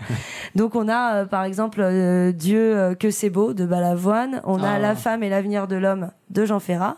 Et il y a un morceau de Jacques Brel que j'aime d'amour Jacques Brel, mais putain qu'est-ce qu'il était con là-dessus sur le féminisme. Enfin sur la, il était très misogyne. Donc La femme et l'avenir de l'homme. Et donc dans un de ces morceaux qui s'appelle La ville s'endormait, il dit euh, et les femmes toujours ne ressemblent qu'aux femmes et d'entre elles les connes ne ressemblent qu'aux connes et, dans, et je ne suis pas bien sûr comme chante incertain qu'elle soit l'avenir de l'homme. Donc là il envoie en plus une crotte de nez Ah à, putain, ah à oui, Jean mais, putain, Ferrat, mais je savais pas qu'il était comme ça. Et alors, on a voleur, on va pas vous parler des années 80 parce qu'on on déteste cette décennie musicale. donc on a volontairement pas parlé des années 80, donc on attaque direct les années 90. Je suis d'accord avec toi. Ah bah ouais, je- Donc la, la, ah bon, on fait un peu de promo, donc euh, voilà, vous ne retrouverez jamais les années 80 dans notre musique. Voilà. Retrouvez-nous sur SoundCloud. Abonnez-vous. Euh, donc voilà, donc dans les années 90, il y a un mouvement qui s'appelle Revolution Girls Style Now. Donc c'est un collectif de plusieurs groupes euh, punk rock de, de l'époque féministe, notamment les, les Bikini Kill. Donc c'est des américaines qui font du punk rock. Et donc là, par contre, c'est du féminisme, enfin qui frôle le sexisme. Au final, c'est la tendance qui s'inverse où là, il y a des il y a des femmes qui euh, musiciennes, donc les Bikini Kill, qui euh, sortent des beats euh, en plastique comme ça, et, qui, qui les coupent sur scène, qui jettent en pâture. Ouais, mais ça, c'est aussi horrible C'est du sexisme, c'est ouais. purement du sexisme. Mais il y a toujours est-il que bon voilà, on explore, euh, on explore le féminisme sous toutes ses, sous toutes ses coutures. C'est pas pour autant qu'il y a eu des descentes de femmes euh, qui sont venues Oui, casser puis- du mec, tu vois, dans la comme rue. tout euh. mouvement qui, euh, qui a enfin, on va dire, un, un sursaut de liberté, bah, euh, parfois il y a un petit, un petit Exact- sursaut qui est un un peu violent. Et puis il y a de la violence, voilà, tout à fait. Et en même temps, la violence, elle est aussi la réponse à la violence. Voilà. Après, est-ce qu'on répond à la violence par la violence? Donc voilà. Ensuite, on a, euh, il y a une, une, effer- une effervescence autour du, du féminisme euh, dans les années 90, et l'industrie le comprend bien, et donc se rend compte que euh, La Rousseau a tout un avenir devant elle. que le girl power, il y a du fric à se faire, et donc il crée euh, dans la deuxième moitié du, du- du- des années 90 Les groupes de filles. les Spice Girls. Ah putain, je voulais pas dire une connerie de peur que tu m'envoies un à la gueule. et bah, c'est malheureux. Et donc c'est tout sauf du féminisme. On a juste des connasses en jupe qui sautillent euh, sur des refrains à la con. Et voilà. Et parce que ça a été récupéré par l'industrie musicale. Et donc elle, euh, elle, euh, donc c'est donc voilà, c'est repris par parce que l'homme hétérosexuel a bien compris qu'il y avait du, il y avait du, enfin il y avait de l'argent à se faire. Et en parallèle, en plus, dans les années 95 jusqu'à aller, euh, de- 2005, il y a l'effervescence et l'apogée de, de- du hip-hop et du rap qui est quand même pas les plus féministes. Ah, le début, c'était pas la folie. ouais. Non, non, et, mais ça, et ça a mis du temps à arriver. Hein. Donc il y a l'auteur de- du livre euh, Sally's Revenge, euh, Hip Hop Betrays Black Woman. Donc ça c'est Jennifer McLuhan, qui est euh, féministe black euh, américaine, et qui dit dans le hip hop, un homme ne peut pas se permettre d'être sentimental et romantique, il doit être dur et brutal avec les femmes. Elle ajoute. Nous ne devons pas hésiter à dénoncer la guerre qu'ils ont, dénoncé, euh, qu'ils ont déclarée aux femmes. Le hip-hop le hip-hop est sexiste, donc là, big up euh, Snoop Dogg. Et homophobe, donc euh, big up euh, tout le reste. hein. Oui, parce que du coup, ça fait un, ça fait un point masculinité qui est que euh, l'homme qui est euh, sensible, calme, etc., va être vu comme efféminé et donc euh, potentiellement Exactement. gay. Et être gay, c'est mal et machin. Et voilà, tout et à c'est un vrai problème de pas pouvoir euh, être un homme, mais euh, en sortant du, on va dire, du carcan. euh, Ah, prévu, c'est super que tu violence ça, et- quoi. J'ai un petit bonus misogyne hyper drôle parce que ça m'a fait rire parce qu'en en fait en 2009 on a fêté notre bac, on en parlait, euh, voilà, a fêté notre bac, on a jumpé euh, pour nos mentions assez bien, hein, et euh, sur un morceau qui s'appelle 6,3. ah merde, Sexy Beach, donc David Guetta Icon, et les paroles sont, je cite, elle n'est rien d'autre qu'une fille que vous euh, que vous n'avez jamais vue auparavant, rien qui n'est comparable à vos putes de voisines. J'essaie de trouver les mots pour décrire cette fille sans devenir irrespectueux. Donc ça, on est en 2009, on danse tous dessus, et euh, c'est ce qui nous est crié aux oreilles, voilà. Donc voilà. Donc, comme la femme, euh, dans cette époque, a été contrainte quand même à, s'abstenir, à être euh, donc euh, déjà à poil, avec des paroles niaises. On a Britney Spears, on a toutes ces nanas-là. Euh, Il y a des femmes qui ont accepté que ce seraient les codes euh, de l'industrie et qui les ont repris euh, dans leur intérêt, puisqu'elles étaient déjà puissantes, puisqu'elles étaient au devant de la scène. Et donc, on a par exemple les Destiny Child qui ont, euh, vont Mmh. mettre en avant les femmes battantes. Et donc voilà, donc euh, la petite décennie 2010. Alors, euh, est-ce qu'on passerait pas à ça euh? Ça a commencé cette histoire que les femmes, elles étaient obligées de se cacher derrière des pseudos masculins histoire d'être prises au sérieux. C'est-à-dire que tu considères la femme, et on en parlait cet après-midi, comme une minorité alors qu'on est 51% de la planète. Comment 51% ça fait une minorité, tu vois Et oui, malheureusement. Ce qui est intéressant, c'est que c'est une minorité, elle est perçue comme une minorité, et le combat euh, que qu'on va avoir quand on défend les droits homosexuels ou les droits euh, de la femme, donc les droits homosexuels, à mon avis, il y a moins d'homosexuels que d'hétéros euh, sur cette terre, donc qui sont une minorité. Finalement, il y a toujours une corrélation, et là, on l'a vu par exemple en ce moment avec toute l'émulsion qu'il y a autour du, du, du féminisme. Euh, Quatre ans plus tôt, on a voté le mariage gay, et ça s'est vu aussi dans les années 70 quand il y a eu une montée des droits de la femme. Euh, parallèlement, il y a eu des choses qui se sont faites aussi pour la pour pour pour, pour l'égalité euh, des, des, des genres. Oui, et puis enfin une fois que c'est, euh, on va dire qu'il y a une avancée euh, sociétale, ça, enfin ça se ressent sur la population Ouais. qui peut vivre plus librement. Exactement, tout à fait. Donc euh, donc en fait, plus on est féministe, finalement, plus on est tolérant. Ah, Alors, Euh, donc aujourd'hui, il existe euh, donc des figures et après j'arrête hein, des de, de- de- voilà des figures encore maintenant. Donc on a euh, de Gossip euh, Bev Ditto qui elle donc incarne justement euh, le féminisme, l'homosexualité, euh, les poils sous les bras et euh, les kilos en trop. Et donc c'est une nouvelle forme de féminisme qui est intéressante mais qui, et qui lutte contre mais les mecs de la main. aussi, ils peuvent être gros. Hein. Oui, mais Exactement. plus, malheureusement. Et puis voilà, donc. euh, donc, et puis, il n'y a, pas- il y a pas que Bev Ditto, il y a aussi un super groupe là qui sort en ce moment qui s'appelle Sisterhood. oh oui, tellement bien placé C'est mortel c'est beau Et Ah donc là là. voilà, euh, et qui, euh, voilà, qui ne parlera que de féminisme puisque le combat est encore long. Voilà, merci. Mais par contre, moi, je voudrais quand même boucler la boucle euh, par rapport au début du discours qu'on avait. au Boucle donc la boucle. Ah, parce que j'aime bien boucler les boucles. Alors maintenant, si je veux avoir le prix Goncourt, mais, mais en même temps, je suis pas écrivain. Mais si je suis une femme écrivain, si je veux avoir le prix Goncourt, il faut savoir que À part euh, Simone de Beauvoir et Marguerite de Rasse, depuis 1903, il y a que des mecs qui ont eu le prix Goncourt. Ça, c'est incroyable. Donc, si je voulais avoir le prix Goncourt, il vaudrait mieux que je m'appelle Marguerite. Théodore La- Larsec plutôt que Dorothée Rascle, quoi. Tu vois je vois. Et ouais, effectivement, c'est un petit peu embêtant. Mais il y a eu des. Voilà. Et puis en même temps, mais- Théodore Larsec, ça te va pas si. C'est pas Théodore Larsec, tu Il y, a, vois, c'est pas deux, il y a deux ans, il y a eu un énorme bordel au salon de la BD Angoulême ou je sais plus quoi, parce que euh, justement, il y avait pas, les femmes n'étaient pas représentées Ouais. et euh, les auteurs, ont- enfin certains auteurs BDistes ont refusé de recevoir leur prix parce Là, les, que. les 100 premiers, euh, premiers sportifs euh, Alors- mieux payés sont des hommes. Il n'y a pas une nana Ouais. sur les 100 premiers. hein. Alors pour rebondir sur ce que tu es en train de dire, j'étais à la Paris Game Week, euh, qui est un milieu super masculin, euh, c'est le milieu du jeu vidéo, Mhm. et tu avais un stand, c'était a Woman in Games, quoi. Et en fait, il n'y a pas que les femmes qui ont essayé de prendre des, des noms de mecs pour euh, sortir. Il y a aussi des mecs qui ont pris des noms de femmes pour, Ouais. euh, pour Ouais. euh, dire leurs propos, quoi. Y- Yasmine Khadra, Non bah, euh, Ah, bah alors par exemple, alors vas-y, donne-moi ton exemple. c'est un Algérien, un auteur algérien qui s'appelle Yasmine Khadra, qui a pris le. le, le, ça- c'est un pseudonyme. auteur, pseudonyme Yasmine Khadra, qui, a, Oui. qui, qui est De super connu. Ouais, Ouais. c'est ça. Oui. Et tout le monde a, a pensé que c'était la pensée féminine euh, à ce moment-là. Tout ça parce qu'il avait un prénom féminin, n'est-ce pas? Oui. Oui. Oui, On c'est part ça. sur un Oui, oui. Et surtout, il y a Benjamin Franklin euh, qui s'est fait passer pour une femme pour défendre le droit de la femme parce que s'il l'avait fait sous un nom masculin, jamais personne l'aurait écouté sérieusement. Donc euh, il a été obligé de prendre un nom de femme pour défendre le droit de la femme à cette époque-là. Au top le sujet, super cool. Et bah du coup.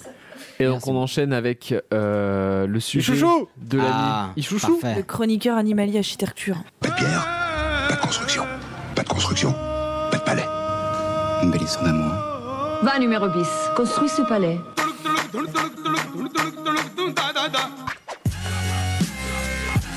Magnifique. Ouais. Meilleure J'ai- chanson du ouais, monde. J'ai eu cette chanson pendant, dans la tête pendant trois jours. Mais, mais bon. Donc le Taj Mahal, avec ses 7 millions de visiteurs par an, euh, c'est THE bâtiment en Inde. Je crois, pense que vous êtes tous d'accord avec moi. Ah bah oui, on va pas te Ouais. contredire. C'est je, même, oui. c'est même le seul bâtiment en Inde qu'on connaisse, qu'on connaît, qu'on- qu'on- Euh. qui nous vient à l'esprit. Très, oui, très Ouais. juste. C'est c'est pas faux. Est-ce Bah que oui. t'as un autre bâtiment indien euh, La maison de Maurice à, à Bombay, pêcheur de profession. Non, mais euh, en vrai, le Taj Mahal, il fait partie du patrimoine de l'UNESCO. Oh.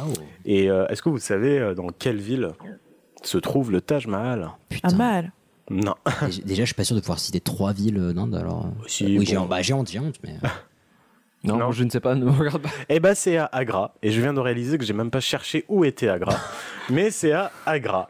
le mec assume direct.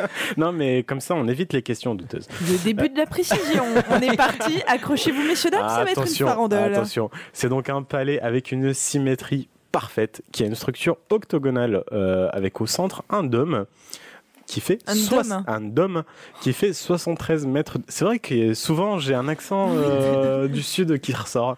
Euh, donc au centre c'est un, dôme euh, qui fait 73 mètres de haut, qui a quatre minarets à chaque coin de la place, et de chaque côté de la terrasse il y a une mosquée, d'où les minarets, Mhm. et de, et de l'autre côté, il y a un pavillon pour les invités. Ok, mais alors là, tu parles de mosquée, minaret. C'est des termes architecturaux ou religieux? C'est religieux, c'est une mosquée. C'est, Ok. c'est- Ah bah, Je ne savais pas que le Taj Mahal c'était une mosquée. Moi non plus, j'ai découvert ça. Et Putain. donc, euh, je vous l'affirme, euh, il y a une petite partie qui est mosquée, mais pas le milieu, je reviens, je reviens juste après. Faut surtout pas se mosquée. Hein? Vas-y, vas-y. Elle était pas ouf. Ok. Euh, ah, ah, très bien. Euh, et le truc, c'est que l'histoire du Taj Mahal, elle est à la fois triste et belle. Je sais pas si vous la connaissez un peu. Pas du non, tout. non, mais je veux- on compte sur toi. Eh ben, écoute, très bien. C'est l'histoire de Shah Jahan. Euh, c'est euh, l'empereur euh, Mughal. euh, et sa femme, entre guillemets, préférée, c'est ce qu'il y avait écrit dans les articles, euh, qui s'appelle Mumtaz Mahal. Oh Mumtaz Mahal veut dire bijou du palais. C'est beau, c'est, je trouve ça mignon. Et Mumtaz, On dirait un nom de chat, quoi. Non, non, de canasson qui court à Vincennes. Bijou du palais. Deuxième place. Pardon. c'est bijou du palais qui prend la tête. Euh, et, euh, et, et du coup, bah, Mumtaz s'est mariée avec, euh, avec euh, Shah alors qu'elle avait 14 ans. Et ils ne se sont jamais quittés. Ils ont passé 19 ans à être ensemble tout le temps.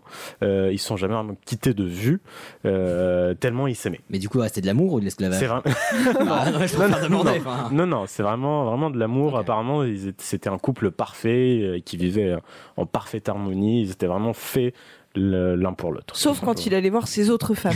Mais... Oui. mais tu sais tout. On parlait d'amour. Non, mais je vous rappelle que c'est sa femme préférée, quoi. Enfin, Bref, donc on arrive en 1631 où Mumtaz accouche d'une fille. Oh, c'est mignon. Ah oui, bah oui. Mais Ah elle non. tombe gravement malade. Oh. C'est mignon. C'est moins mignon. Et la maman ou l'enfant? La maman. Ah. La maman. Et, euh, et Jahan ne ne pouvait absolument rien faire parce que bah, il n'était pas médecin et, et il pouvait rien faire pour réparer la situation. Il était charagiste, il réparait des chars.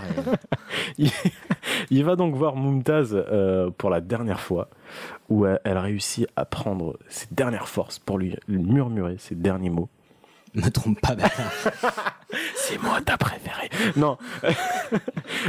Construis un monument pour notre amour. La meuf chiante, tu vois. Tu sais, elle va crever. Fait des travaux pendant 200 ans. Et elle meurt. Cheh. Voilà. Jahan. Euh, et Jahan, très très très triste, il va dans sa chambre et il n'y ressort plus. Il est en deuil. Il entame une semaine de jeûne. Au bout, euh, au bout de, de- de- d'une semaine, Ouais. au bout d'une semaine, il, est, il, ressort et il est méconnaissable. Il a les cheveux et la barbe blanche. Il a tellement pleuré que sa vue s'est dégradée. Et il déclare un deuil national de deux ans. Putain C'est fini. Bon, ranger les trompettes, on va pas s'en servir pendant Mais un moment. tu rigoles, mais c'est vraiment ça. C'est jouer de la musique devient haram. Ah putain. Et pendant cette, euh, pendant cette période-là, et du coup, et puis même, euh, t'as plus le droit de chanter, il y a plus de chant, il y a plus, plus Ah tout ouais, type de célébration. c'était même la maxi préférée, quoi. Ah bah Là, oui, oui, euh, oui. C'est la super préférée. Si j'ai le somme, tout le monde aura le somme. C'est compris Et, et il se lance du coup dans la construction de ce palais que euh, sa femme préférée. Ça fait penser à ce dictateur au Kazakhstan, quand il a arrêté de fumer, il a demandé à ce que tout le peuple arrête de fumer. C'est Ah, je génial. connaissais pas Là- du tout là, ça. Interdit. Je, je connaissais pas du tout cette histoire. C'est trop cool. Euh, Il y a un docu comme ça sur tous les délires comme ça des dictateurs et t'as des trucs super drôles qui devaient pas l'être trop pour le peuple mais qui le sont quand tu regardes sur un écran dans Putain, c'est incroyable. Euh, mais du coup, ouais, donc il, il- il lance la construction de ce palais. Il embauche euh, 3500 ouvriers et 11 années pour construire le Taj Mahal. Et Il y a une légende que je trouve euh, un peu beaucoup trop glauque, mais qui peut être un peu beaucoup mignonne aussi. Ah. Euh, il- s'est dit euh, qu'il allait couper les doigts de tous les artisans Pour qu'il puisse pas reproduire pour, un. pour que pour que plus personne, enfin personne ne, ne construise un truc aussi beau. Ah. Comme ça, comme ça, voilà. ça. Surtout, C'est radical, ouais. bah, Ouais, intérêt je dis être beau, enfin c'est le geste est dégueulasse, mais l'intention, si. Non, non plus. non, Non, non, Bon. Du tout. Bizarre, bizarre. mes collègues m'avaient prévenu quand je leur ai raconté. Qu'est-ce que tu fais de tous ces doigts après une fois que tu les as coupés Un tas de doigts. tu, tu, tu, tu fais du compost ou je sais pas moi. Un C'est ainsi chapelet. qu'est né le Mikado. C'est la, c'est la farandole de la blague. Et, et du coup, aujourd'hui, si on va au Taj Mahal, euh, il y a une inscription qui, qui reçoit tous les visiteurs sur la grande porte d'entrée où c'était écrit Bienvenue. C'est écrit en, en arabe, mais quand on traduit, ça donne Ô âme, tu es au repos. Retour au Seigneur en paix avec lui, et il est en paix avec toi. Classe. C'est beau. C'est beau. Euh, Jahan, euh, il, il vit encore 13 ans après tout ça. Oh, ça va, il s'en est remis. Ouais, ouais, ouais, mais quand même, il meurt à 74 ans. C'est quand même honorable. Euh, c'est des gardiens qui l'ont retrouvé mort, assis devant une fenêtre, avec les yeux ouverts en train de regarder le palais qu'il avait construit. Euh, Il a pas une vie trépidante de ouf. Hein. non, enfin après, je ne me suis pas non plus intéressé à tout, à ce qu'il a fait, mais, reparle après quand même. mais voilà, il, il- Ok, touché. il est mort en train de regarder le palais en se disant Je vais te rejoindre. Mon amour, j'arrive. Mais non, mais non, Ou pas, personne hein, n'a dit ça. Non, mais Là, tu inventes, là.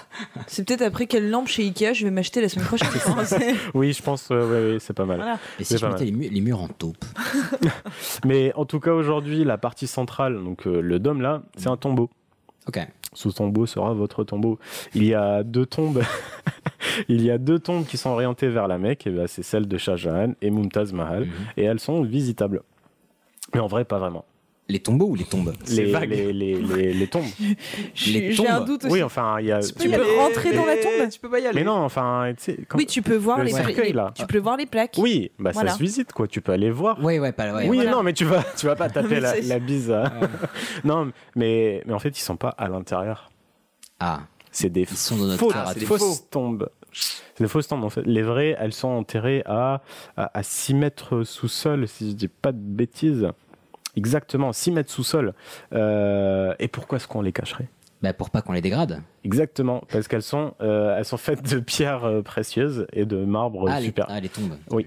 Et- Ouais, là, moi je savais plus de. de- Leurs corps sont faits de pierres précieuses. non, non, les, tom- les tombes sont. Euh, Il y a des pierres Mais il faut précieuses. savoir, t'as dit que les tombes, on pouvait les visiter. Oui, En fait, on peut visiter, des- mais en fait, c'est pas les vraies C'est des tombes. reproductions. Exactement. Ah. Les vrais sont cachés à 6 mètres sous sol et ils ont caché parce que ça a déjà été volé. Enfin, ils ont déjà piqué des pierres précieuses et tout. les du coup, ça se fait pas, ils les ont cachés. Donc voilà un peu pour l'histoire. Euh, et j'ai trouvé un autre truc qui ressemble un peu à mon ancien sujet. Sur la tour du Pise. Lequel La tour, de Pise. Taj Mahal est penché. Est-ce qu'il paraît, elle serait en train de s'effondrer Ah. Les tours situées à chaque coin sont en train de se pencher vers l'extérieur. Ah oui, ce qui est pas. hum, Flûte. Mais bon, c'est Même pas, c'est l'intérieur, pas. c'était pas incroyable non plus. hein. Non, mais c'est voilà une précision parce que vous connaissez. ma- Oui, ton amour de la pression. Voilà, c'est Ah, ça. la vie est faite de pression. Et à combien de degrés? Euh, à- elle penche, la celle qui penche le plus penche de 3,6 cm. Ah Après, tu va. fais le calcul. Euh, tu te démerdes, sœur. Non, mais c'est déjà très précis. Mais oui, oui, oui. Et, et- mais le truc, c'est que euh, on n'est pas vraiment sûr de ça. C'est vachement moins précis le non, mais en fait, elles, elles sont, elles penchent de 3,6, mais on ne sait pas si elles étaient déjà comme ça, parce qu'on n'a pas les, les plans d'architecture euh, de base. Ah, putain. De toute façon, sur les plans, à mon avis, elle penche pas. C'est dans le...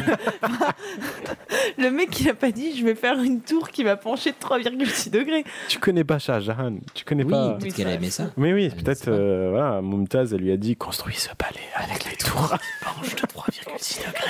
Mais ça fait combien? À peu près un pouce. Ok. Euh, mais, mais bon, je me suis un peu quand même intéressé.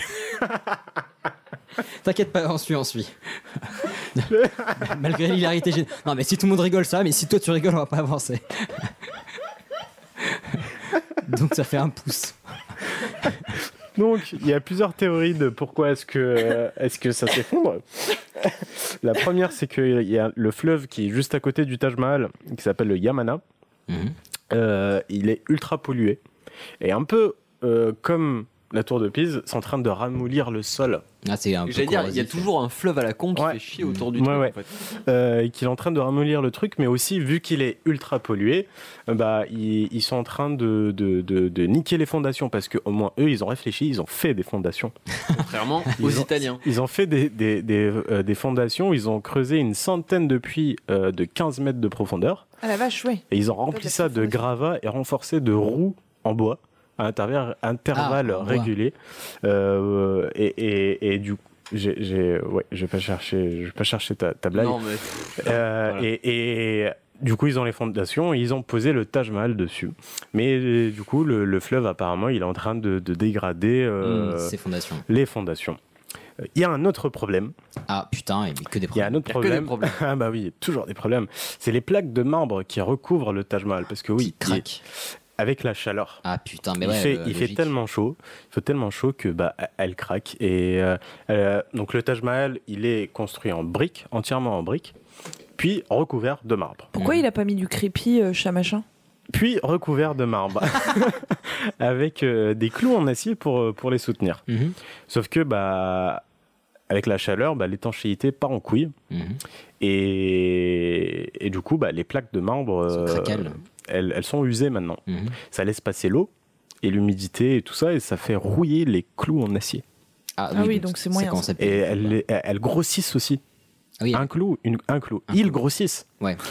oui avec, avec, la, avec, la, avec la chaleur, ouais. Ouais, ils grossissent et tout, et du coup, bah, ça crée des fissures euh, sur le marbre.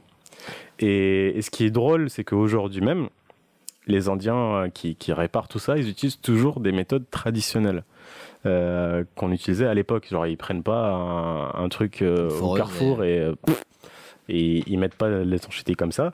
Euh, ils, ils ont, ils utilisent euh, donc euh, une petite solution à base de lentilles blanches, de sucre et de la gomme arabique. C'est un gâteau, ça. Mais c'est pas je c'est te pas une pièce montée, c'est Mais un je palais. C'est hallucinant. Il balance des pâtisseries orientales sur Non, les mais- murs. Il y a deux loukoums par là. Et ils mixent tout ça et ça forme une pâte blanche qu'ils utilisent comme mortier. Donc c'est une sorte de ciment euh, qui est utilisé pour lier à recouvrir euh, les pierres. Attends, mais c'est plus le Taj Mahal, c'est le, c'est le chalet de la méchante dans ses Gretel, quoi. Enfin, c'est, euh, c'est violent le truc. Trop deep. De quoi? Non, mais c'est vrai. mais le truc, enfin, tu mets des sucreries, enfin, en quoi c'est étanche? De Bah, je quoi sais pas, ils ont- Non, mais c'est ce qu'ils utilisaient à l'époque. euh. C'est ce Oui. qu'ils utilisaient à l'époque. et ouais. patrimoine. Et Et ils là, le gardent. aujourd'hui, c'est pas du tout étanche ce truc-là, ça fond quand Et il bien pleut. sûr que si. Bah après, ça, ça crée de l'emploi, fait pas chier. Et c'est avec cette belle recette que je termine ma belle chronique. Voilà, sur le, sur le plein emploi, c'est bien ça. Ça rebondit. En plein Euh, gilet jaune et tout. Euh, oui, et bah euh, ouais, ouais, putain. Euh, non, parlons pas. Euh, Esquive. non, mais très très cool. Mais ce qui m'a fait beaucoup Merci. rire, c'est que tu parlais de la, genre, la perfection euh, architecturale au début, même si genre, genre, c'est plutôt l'opposé, enfin l'extrême opposé de la Sagrada Familia qui part Oui. en couille sur tous les coins. C'est vrai. Un coin différent à Ah, chaque fois. Peut-être qu'un jour je ferai un sujet Ah sur putain, grave. Mais pour le coup, la Sagrada partait en couille déjà sur les plans. Oui, mais C'est vrai. Contrairement au Taj Mahal potentiellement. là ils ont été malins, ils ont été très très forts. Et, euh, et bah écoute, bah, bah, merci beaucoup. Voilà, maintenant Merci. on va passer à un, un- un truc un peu plus, un peu plus frais. Je vais couper. je vais, Oh, il est fort. je vais fi- Il fait si froid. He brings that pissing over, and the big surprise is the fucking bass is fucking raw! We're going to die! Ah, Gordon. C'était un peu trop extrême. Donc moi je vais vous parler un petit peu de la chaîne du froid. Ça va être assez rapide parce que j'imagine que vous avez tous une idée de ce que c'est que la chaîne du froid. Faut pas décongeler puis recongeler.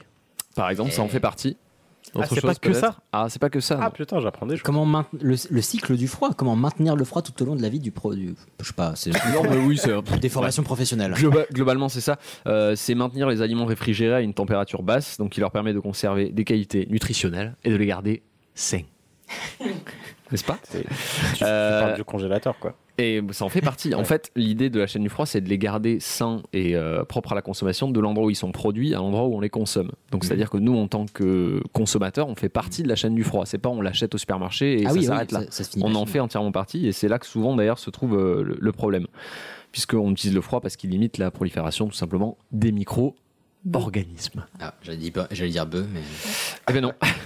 Euh, on appelle ça une chaîne donc puisque l'important c'est que, enfin c'est la continuité. Si un maillon cède dans la chaîne, n'importe lequel, la chaîne elle est foutue. Et aujourd'hui c'est environ 60% de tous les aliments qu'on consomme qui passent par la chaîne du froid, donc qui sont réfrigérés à un moment. Alors, est-ce que tu peux préciser là-dessus Parce qu'on tu parles de 60% des aliments qui passent par la chaîne du froid. Mhm. Est-ce que ça sous-entend forcément congélation? Non. Ok. On va y venir. Donc juste le fait de le mettre au frigo sur la deuxième étagère C'est-à-dire contrôler la température par le froid. Ok. Donc peu importe quelle est cette température. non, c'est forcément le froid, d'accord. C'est forcément le froid, il y a pas la chaîne du chaud. salinisation, ce genre de choses. Euh, non, c'est pas tout ce qui est pasteurisation, tout ça, c'est vraiment, c'est vraiment notre sujet. Mais oui, ça fait partie du même procédé euh, en Oui, soi, oui. c'est d'avoir un aliment qui arrive pas périmé à la Ah, maison, ouais, ouais. techniquement. Mm. Logique. Euh, et donc, pour info, euh, ces aliments, ils sont soit réfrigérés, Mhm. soit congelés, soit surgelés. Il y a des différences, euh, notamment entre la surgélation et la congélation. La surgélation, c'est un processus qui est uniquement industriel, on ne peut pas surgeler à la maison. Euh, et ça amène un produit entre moins 30 et moins 50 degrés très très rapidement. Donc ça refroidit euh, le produit à cœur et ça empêche qu'il soit dégradé lors de la décongélation. Contrairement donc à la congélation qu'on peut faire à la maison, en fait la congélation c'est l'équivalent domestique de la surgélation Euh, et on amène le produit à une température un peu, un peu moins hardcore, c'est plutôt vers les moins 18 degrés à peu près. Ok. Donc c'est ah c'est pas les mêmes principes. hein. C'est Hmm. pas le, le même principe de, de toute façon. Quand t'as eu cette idée-là de parler de ça En ouvrant, en ouvrant mon frigo et en disant ça, ça a pas la couleur que ça devrait avoir. C'est une question qu'on pose plus ça. Parce que parfois on sait comment ils comment ils font et euh, on, on- on ne pose plus. Tu ne peux jamais savoir. D'accord. Euh, juste simple virgule, mais euh, la chaîne du froid, les, les procédés qu'on utilise, euh, ça a quand même une grosse empreinte écologique en matière de consommation d'énergie et des fuites de gaz dans l'atmosphère. Donc on n'a pas trop le choix vu le nombre d'êtres humains qu'il y a sur Terre et nos principes de consommation, mais en soi, c'est pas ouf. Si on avait d'autres solutions, ce serait bien. Et il y a des gens qui réfléchissent à d'autres solutions que euh, la chaîne du froid telle qu'on la connaît. On peut saler la viande Comme au Moyen-Âge ou en C'était une solution. Il y avait des concepts aussi d'enterrer euh, certaines denrées. Enfin, il y a des solutions qui, qui sont réfléchies, qu'on utilisait soit à l'époque avant les frigos, soit qu'on va tenter d'utiliser dans le futur. Mais j'ai pas trop développé ça parce que ça reste euh, des prototypes entre Ouais. guillemets euh, pour l'instant. Donc il y a différents acteurs dans la chaîne du froid. Euh, ça commence à la fabrication. Ensuite, il y a le stockage, le transport, la distribution, et ça finit chez nous. Et du coup, si nous, au moment, entre le moment où on la prend au magasin et le moment où on le consomme, on fait de la merde, on brise la chaîne du froid comme si elle avait été brisée entre la fabrication et le stockage. Donc c'est pas plus grave un frigo qui tombe en panne à l'usine que nous qui le foutons au mauvais endroit euh, à la maison. Ça a le même effet au final. Et comment on la fout en l'air, cette chaîne du froid D'après vous? Quand on dépasse une certain, un certain degré. Oui, par exemple. Ça, ça va dans les deux sens. Et, et qu'on re, Ah, parce que- dans le- dans, dans l'autre sens en fait. Quand le, on le la fait de, faire faire des chocs de température à l'aliment. Oui, voilà, en gros. Alors, en gros, bon, le plus dangereux, c'est de le réchauffer. Euh, c'est de le réchauffer puisque bah, ça va aider à développer des, des microbes. Exactement. Euh, donc, en faisant monter la, la, la température. Et on pète la chaîne, en fait, typiquement, dès que la température qui est indiquée sur une étiquette est dépassée. Ah, ça, je savais pas. Parce qu'il y a une indication de température de conservation sur, le- sur les aliments. Et si on, est, euh, si on dépasse cette température, techniquement, c'est. Genre, même si c'est plus froid, enfin, moins chaud. Euh, alors, si tu le mets plus froid, ça va détériorer principalement les qualités gustatives ou les nutriments dans, l'aliment. Ça va Mais pas forcément le rendre impropre à la consommation. Mais par exemple, au-delà de 4 degrés, donc au-dessus de zéro, euh, un aliment considéré comme très périssable, comme par exemple la viande, le lait ou euh, des fromages frais, bah, c'est mort. Et au-delà de 8 degrés, les autres produits périssables, comme par exemple du beurre, pareil, c'est mort. Ah ouais. Ok, putain. D'où la raison qu'il faut se dépêcher quand on rentre de faire les courses avec des trucs euh, réfrigérés. Il faut pas aller faire ses courses et rentrer chez soi 5 heures plus tard, sinon on a baisé la chaîne du froid, tout simplement. Euh, et qu'est-ce qu'on risque si on brise la chaîne du froid Oh putain, euh, bah, ça, dépend ce qu'on bouffe, mais des sacrées conneries, genre euh, des, un ténia avec la viande ou. euh, Ça peut aller de, de- de tout à rien en fait. tu, tu, tu peux, tu, peux, tu peux tout simplement en mourir. Tu peux tout simplement en mourir. Alors, on va, on va démarrer au moins grave. Tu peux manger un truc dégueu. Alors, le, Et vomir. Oui, le, le typique, c'est euh, pour euh, les gens qui mangent de la viande, c'est euh, le poulet, la dinde. Ça très rapidement, ça a une vieille odeur. euh, c'est, on se rend très vite compte que, que c'est que c'est pas bon. Mais euh, au-delà d'un truc dégueu, oui, on, une intoxication alimentaire, tout simplement, qui peut être plus ou moins grave. Donc chiasse, fièvre et potentiellement la mort. Ce qui est plutôt gênant, puisque on peut faire proliférer certaines germes, comme par exemple la salmonelle, la staphylocoque ou le listeria. C'est des jolis noms, on dirait des- Des jolis des- noms. Bah, par exemple, une poèmes. listériose sur une femme enceinte ou une personne qui est euh, immunodéprimée, donc qui aurait par exemple le sida, admettons, euh, et ben ça peut tuer cette personne tout simplement. De Hmm. euh, ranger son truc au mauvais endroit dans le frigo. Ah oui, dans le frigo. Ce serait dommage. C'est surtout pour ça que je vous en parle. Et pour ça, il faut bien utiliser son réfrigérateur. Et oui, parce que, en fait, tout n'est. Enfin, tout n'est. Tu vas en parler, mais tout n'est pas pareil au frigo. Absolument. On range pas tout au même endroit. Rappelle que frigo est une marque et non pas l'objet. Exact. Oui, le réfrigérateur. Absolument. Euh, et pour ça, il faut vérifier les températures des différentes zones du frigo. Alors ça paraît relou, mais il faut juste le faire une fois. On met un, un thermomètre dans, dans le frigo et on regarde quelle est la zone la plus froide. Parce qu'en fait, on vous dit, par exemple, oui, la viande, il faut la mettre en haut du frigo et les légumes en bas. Mais en fait, ça peut être complètement faux parce que c'est pas le cas de tous les frigos. Il y a des frigos qui ont leur zone la plus froide en haut, d'autres qui l'ont en bas. Ou c'est marqué dans le manuel. Ou c'est marqué dans le manuel. Donc si vous savez pas, ça vaut le coup de euh, juste une fois foutre un thermomètre dans le frigo, regarder où est-ce que c'est le plus froid et ça vous donnera euh, une indication. Avec un thermomètre, donc on repère la zone la plus froide qui doit être à maximum 4 degrés. Ok? Euh, et c'est là qu'on met les produits les plus périssables. C'est assez simple. euh. J'avoue, il faudra que je fasse gaffe parce que je fais plus. Ouais, moi, j'ai jamais fait ça Alors, de ma vie. c'est bien le problème, c'est que personne ne le fait. Ah, moi, et j'entasse ça- la bouffe Ça a une importance. et puis, euh, ça, ça- ça a une importance. Bah, après, ça a plus d'importance si on est immunodéprimé, par exemple. Mais Oui, c'est sûr. Oui, Qui si- déjà est immunodéprimé enfin, tu vois, bah, les gens qui ont le sida, déjà. Qui a le sida autour de Moi. Ah, On va peut-être pas outer les gens directement. genre, oui, bah, j'ai le DAS, voilà. Donc, Non, dans la même, partie. si on peut éviter d'avoir une turbo chasse à chaque fois qu'on mange de la viande, euh, Voilà. autre chose. Tout simplement. Non, c'est parce que c'est vrai qu'on on a, on a quand même, euh, bon, mais aussi pas mal de choses dans, dans les aliments pour pas que ça produise les effets est-ce qu'on non, Oui. non voulus. Mais euh, de se faire du mal. dans, dans un monde idéal, il faudrait qu'on fasse gaffe à ça. Euh, donc dans la partie la plus froide, qui est entre 0 et 4 degrés, on mettrait tout ce qui est euh, viande, charcuterie, poisson, crème, tout ça. Euh, entre 4 et 6 degrés, donc généralement le milieu du frigo, tout ce qui est préparation maison, légumes, fruits cuits, viande, euh, poisson cuit, enfin tout ça. Dans le bac à légumes, Le bac à bière, s'il te Les légumes. voilà, c'est le problème. Euh, Normalement, on y mettrait les légumes, mais pour la plupart des gens, euh, c'est le bac à bière. Euh, on peut aussi y mettre euh, les fromages mais qu'il faut toujours emballer, c'est très important. ça parce que d'emballer les fromages, sinon ça pue. Et ça, en fait, en matière de prolifération de microbes, des fromages pas emballés dans un frigo, c'est la fête du slip. Oui, parce que c'est enfin à peu de choses près de la, de la moisissure, quoi. À part la Voilà. cocoyote, qui n'est pas non plus du Voilà. fromage, mais bon. On n'en parlera pas. Faudra en parler aux, aux mecs du Taj Mahal, mais bon, on, leur- on les, on les contactera pour leurs travaux d'étanchéité.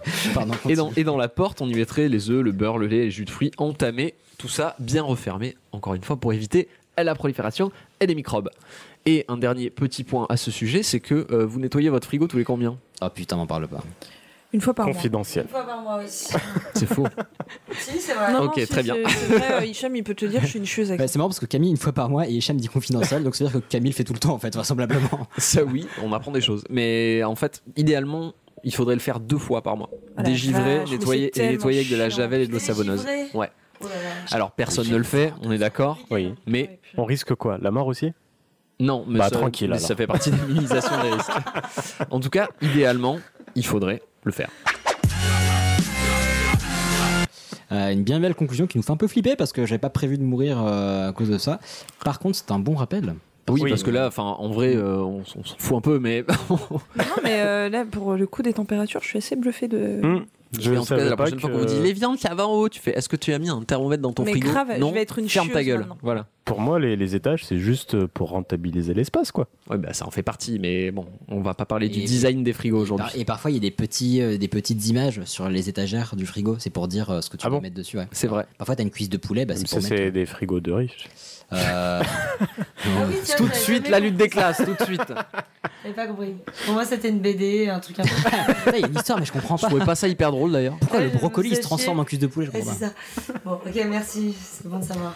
Anyway, on va terminer avec le sujet d'Ilias, qui est sûrement le plus, euh, le plus funky. Comment ça se passe avec le sexe des filles? Position initiale, là, garçon. On va commencer à jouer au malin, hein Compris, hein? Bon, et sans vouloir faire moins intéressant, je vous rappelle que la position debout me fatigue. Le sexe n'est pas le cul. Tu aurais quand même pu me prévenir. Oui, le sexe n'est pas le cul. Très beau jingle. Ah, merci beaucoup. C'est très gentil. J'ai mis du cœur. Euh, J'ai mis du cœur et, euh, et aussi dans le- la préparation de ce sujet. Parce que comme très souvent, euh, alors, je- comme je, vous- je vous prépare tout de suite, ne commencez pas à trouver des doubles sens dans tout ce que je vais dire, à dire titre à chaque fois. Donc comme très souvent, non, mais je me prépare. Mais comme très souvent, je ne connaissais pas grand-chose à ce sujet. Je parle du Kama Sutra. Non, vous avez, vous avez le droit à une fois chacun. Une fois chacun. Voilà, donc le, Très mauvaise pour ça, je donne donc mon titre à Juan. le Kama Sutra, donc on, on- mine de rien, on entend souvent parler, notamment à l'adolescence, genre eh, les positions du Kama Sutra, etc. Mais bah en vrai, personnellement, je savais pas ce qu'il y avait dedans, je savais pas euh, qu'est-ce que c'était que ce bordel et tout, donc je me suis, je m'y suis un petit peu intéressé. Euh, déjà par rapport, en parlant du titre, donc euh, le le Kama Sutra, ça peut être traduit par les aphorismes du désir, euh, autrement traduit les proverbes du désir. Donc déjà, on ne devrait pas dire le Kama Sutra, mais les Kama Sutra, parce que ça décrit plusieurs situations. Et la datation de l'ouvrage est assez complexe. Euh, il aurait été, été écrit entre le 1er et le 7e siècle. Je vous accorde. C'est pas très précis, ça, Alors, Ilias, dis donc. Je vous accorde que c'est une fourchette euh, un peu complexe, mais comment on le sait En fait, c'est parce qu'il fait référence à des personnes qui ont vécu au début du au début du millénaire, donc forcément postérieur à cette époque, et on a trouvé des ouvrages du 7e siècle qui font référence au Kama Sutra, donc c'est antérieur, mais il n'y a pas de datation précise. En tout cas, j'ai trouvé plein de dates différentes, donc je vais pas vous dire de conneries. Euh, Il y a entre le 1er et le 7e, le 4e et le 7e, enfin bon, plein de. C'est vieux, quoi. Ouais, c'est pas tout tout jeune. L'auteur, c'est un certain, et je vais certainement mal le prononcer, mais Vatsyayana. Euh, Titre. Pardon. Elle a pas compris le jeu, je crois. Ouais, ailleurs, dans un autre, une autre entrée, tu vois. Non, non, non, il, il s'appelait. Tu viens de euh, gâcher ton titre, mais d'une force. Mais non, parce que il- comme il est faux, j'ai le droit d'en refaire un du coup. Bah non, Ah, merde. c'est perdu. Donc l'auteur, c'est Vatsyayana, euh, c'est un philosophe. Et il était, donc ça, ça se passe en Inde, hein, comme vous vous l'avez Mm, compris, je l'espère. Euh, Il était philosophe et également hindouiste. Et en fait, ça se ressent dans euh, tout l'ouvrage, puisqu'il est teinté des préceptes de l'hindouisme, donc le rapport entre le corps, l'esprit et le divin. Donc c'est pas juste euh, des positions acrobatiques pour faire. euh, Là, je fais des trucs avec les Crac, mains crac. qui sont euh, ni radiophoniques ni, euh, ni propres à la consommation, mais bon, euh, globalement, crac, voilà, crac, crac. Donc voilà, ce- c'est pas que de la gymnastique sexuelle. Il y a, il y a de toute façon, il y a toute une portée philosophique qui est derrière cet ouvrage. L'ouvrage, justement, bah, qu'est-ce qu'il y a dedans? Bah, C'est connu comme euh, un livre sur les positions sexuelles. En tout cas, vous me dites si vous y avez d'autres infos jusque-là, mais euh, Jusque-là, tout va bien. Illustré. ah, un point intéressant que je que je que je Dément? Non, que je ne dément pas, mais que je préciserai par la suite, mais c'est assez, assez, assez rigolo et intéressant. J'ai jamais ouvert euh, le Kamastra de ma vie, mais moi je l'imagine illustré. Eh ben écoute, moi malheureusement, je l'ai lu en pas en bonne partie, mais en partie euh, en sélectionnant les endroits, etc. Euh, la version que j'ai eue entre les mains n'était pas illustrée. Et d'ailleurs, oui, je ne vous ai pas précisé, je vais vous donner une petite exclue à la fin du sujet. Et euh, vous verrez, j'ai une petite info secrète à vous donner. Mais donc, le Kama Sutra. Bah effectivement, on, l'est connu, on le connaît comme un ouvrage sur la position sexuelle, mais c'est très loin de n'être que ça. Déjà, c'est un ouvrage qui était à la destination des, de la haute société, donc les aristocrates, euh, ouais, aristocrates nobles, mais aussi les courtisanes, parce que à l'époque, elles étaient à la fois riches et très respectées et puissantes. Et euh, en fait, ça se veut comme un, un enseignement des arts et des sciences des relations de couple. Vraiment, c'est des, des mots qui sont utilisés et mis en avant dans ce bouquin. C'est vraiment euh, bah, comment Enfin, la, ça aborde la rencontre, la séduction, le début de la vie commune, la découverte du corps de l'autre, euh, la demande en mariage. Enfin, ça, ça balaye ultra Ah, large. Quoi. Ouais, c'est assez ouf. Et donc, il y a sept chapitres, si je dis pas de bêtises. Et la partie qui traite des positions sexuelles, en fait, c'est qu'une des parties de l'ouvrage. Donc, c'est ultra mineur. J'ai par- cru qu'il y avait de, de- de la sexualité dans tout ce que tu viens de dire. Comment demander en mariage Ouais, euh, c'est par ça. derrière Non, non, ça ne. ça ça n'a pas Non, été mais traité comme chelou, ça. toi. Mais, je- c'est ce que j'avais. Ça- C'est pas là qu'on met la bague. C'est pas une bague, bah, c'est pas mon doigt non plus. Bon, alors. euh, donc, euh, et aussi un point qui me semblait intéressant. Moi, je continue, hein, même si vous rigolez. Là, il y a Hicham qui est en train d'emmener le micro avec lui. Hicham, le micro tombe avec toi et euh, tout tombe. Je continue, je ne me laisse pas déconcentrer. Et donc, contrairement à ce qu'on peut facilement aussi lire sur Internet, euh, le bouquin est majoritairement à destination des hommes. Donc, il y a une description qui est très enfin, qui est facilement très améliorative, qui peut être trouvé sur Internet. Malheureusement, ce n'est pas que ça, et je vous expliquerai pourquoi. Donc ça vaut le coup de le lire pour comprendre. Il faut aussi le remettre dans le contexte de l'époque, mais euh, il n'est pas que avant-gardiste, il n'est pas que euh, progressiste. Il y a aussi d'autres choses. Euh, si on s'intéresse à la partie sexuelle, donc il y a de nombreuses positions sexuelles, euh, 64, encore une fois si je ne dis pas de bêtises, mais pas seulement, parce qu'on parle aussi des façons de se toucher, de s'embrasser, de se caresser, de se mordre, de se griffer. Il y a une dizaine de griffures différentes, avec chacune leur nom, la façon de les faire, à quel endroit on peut les faire, la, des façons de s'embrasser, de se caresser, enfin c'est ultra précis de ouf. Et euh, fait intéressant, l'homosexuel est, abordé euh, sans pour autant être décrié, ce qui est quand même, il y a 2000 putains Ouais, d'années, c'est ouf, ça. Pas anodin. Euh, et le livre y fait référence comme la troisième nature, c'est une des traductions qu'on peut, euh, qu'on peut trouver. Donc je trouve ça assez, euh, assez joli, parce que c'est assez neutre et, et voilà, je trouve ça cool. Et dans l'ensemble, en fait, l'ouvrage est plutôt pragmatique. Donc la, la première édition décrit les positions de manière très fonctionnelle, position du buste, des jambes, du corps, enfin... C'est vraiment, euh, il y a. Ouais, ah non, mais clairement. C'est monter une armoire Ikea, quoi. bah alors, je vous en ai cité quelques trucs tout à l'heure, mais c'est genre euh, quand l'homme euh, met sa jambe comme ça et la femme se met comme ça, on appelle, on appelle ça la position du euh, lotus du matin. Enfin, Je suis persuadé que quelqu'un a, fait un- a refait le Kama Sutra avec les petits bonhommes d'Ikea. Je suis sûr que ça, ah je suis oui, sûr que ça alors, existe. C'est fort possible. C'est sûr et certain, oui. Donc globalement, c'est décrit de manière assez directe et, euh, et voilà, tout à fait fonctionnel. Mais donc je reviens sur le point illustration de Camille. En fait, on a vu que ça a été écrit entre le 1er et le 7e siècle, mais il a fallu attendre le 16e siècle Oh pour trouver des illustrations. Ouais. Et pourquoi Ouais. des illustrations à votre avis? Parce qu'ils comprenaient pas l'indien Euh, Vous avez personne pour traduire Non, alors il y a de l'idée, mais en fait, c'est pour pouvoir le diffuser auprès des illettrés, en- entre autres. D'accord, ok. Voilà. Parce que plus- les illettrés ont droit à l'amour. Aussi, et puis parce qu'il y, a- il y avait peut-être des, l'épanouissement dans le il y avait peut-être des illettrés riches qui voulaient bien se comporter en société, on ne sait pas. Parce que, rappelons-le, le but de ce bouquin, en fait, c'est d'éduquer les jeunes pour qu'ils et elles soient épanouis en couple, tout simplement. Et bon, bah, de préférence, les, les jeunes riches, mais bon, ça, c'est une autre question que euh, ma gauchiserie euh, taira pour le bien de ce sujet. Donc là, on a parlé, on a parlé du sexe des positions. Donc là, on parlait des 64 positions euh, vraiment sexuelles de euh, free to dont free free. Euh, mais euh, comme je disais, Free to don free free. On dirait un, un mauvais manga. euh, non, non, mais euh, alors pour préciser et débunker un peu les conneries qu'on peut trouver sur internet, donc là c'est uniquement les positions sexuelles. Après, il y a des façons d'embrasser, de mordre, etc. Mais de fait, j'ai trouvé mille conneries et j'ai dû me réfugier dans d'autres sources parce que les euh, 10 premières pages de Google sur le Kama Sutra sont dramatiques. Si vous y a un truc genre euh, les 130 positions du Kama Sutra machin, c'est pas vrai. C'est euh, Ouais, c'est pour ça. euh, et pour de vrai, alors j'ai poussé mes recherches assez loin Ouais. et j'ai regardé des trucs en me disant genre ok, j'ai vu un peu ce qu'il y avait dans le Kama Sutra, je vais voir ce qu'il veut bien raconter. Il y a un truc, c'est genre faites-le dans les bois quoi. Alors faites-le dans les bois, c'est pas une position, c'est juste aller dans les bois et le faire, ça n'a rien à voir. Donc tu veux le faire au milieu des champignons, ça n'a. Donc voilà. C'est ouf. Euh, bah ou je sais pas. Non, mais Je- enfin. euh, non, mais. on, peut, le- on peut le faire dans les bois. Il y a des bois Mais ouais, non, en fait, il y a, y, a, il y a tout un. Un peu comme le sujet sur les phéromones, en fait, dès que ça devient à la mode, et oh là là, c'est un peu cool de parler dessus, il y a énormément de conneries qui se racontent, et il y a certainement plein de choses bien aussi, et euh, il y a eu quand même des sources intéressantes, mais il y a eu beaucoup de bullshit, et donc euh, tous, les, euh, tous les articles qui sortent au début du, du printemps, genre les 80 positions du Kamastra que vous ne connaissez pas, parce qu'elles n'existent pas, meuf, ou mec, mais bon. Donc là, on a parlé du cul. Du sexe, pardon, du sexe, du sexe, euh, du sexe. Euh, le reste, politiquement correct. non, je rigole. Mais le reste, c'est quoi Euh, Le reste, j'ai pas l'abordé en entier parce que vraiment, ça fait, je crois que ça fait 180, bon, après, suivant les formats, mais j'ai trouvé une version à 190 pages, en version Word, donc c'est quand même assez long, sachant que un septième de ça, c'est les positions sexuelles, donc il y a plein d'autres choses à dire. Euh, ça parle de comment se conduire pour séduire un homme ou une femme, comment se conduire pour une demande en mariage réussie, comment se comporter quand on rencontre sa belle famille pour la première fois, comment doivent se passer les premiers jours de la vie commune, parce que d'après le Kama Sutra, il ne devrait pas y avoir de sexe dès le premier jour, il faut attendre de gagner la confiance de l'autre. Bah, J'espère bien, oui. Donc, ah, non mais, non, mais c'est dit, Non, mais oh. c'est dit littéralement, donc c'est intéressant parce qu'il y y a 2000 ans, il y a 2000 ans, c'est ouf qu'il y ait un mec qui ait sorti ça, sachant qu'il est pas, c'est pas sa seule idée, sa seule philosophie, il a aussi partagé euh, des, des écrits euh, plus ancien. Euh, ça parle aussi de l'adultère, euh, ce qui peut le provoquer, comment satisfaire son ou sa compagne pour l'éviter.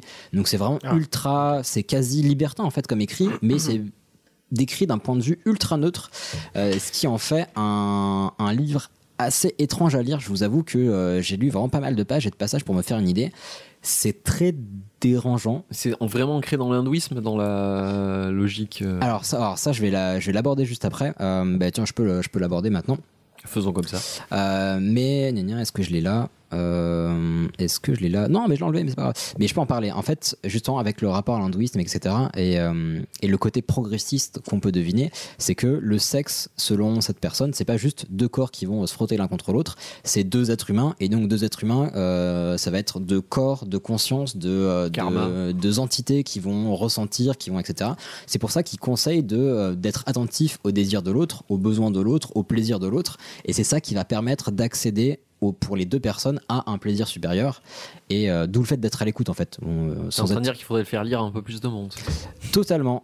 Mais euh, vraiment, c'est euh, pour ça, c'est j'étais vraiment surpris que ça a été écrit à cette époque-là.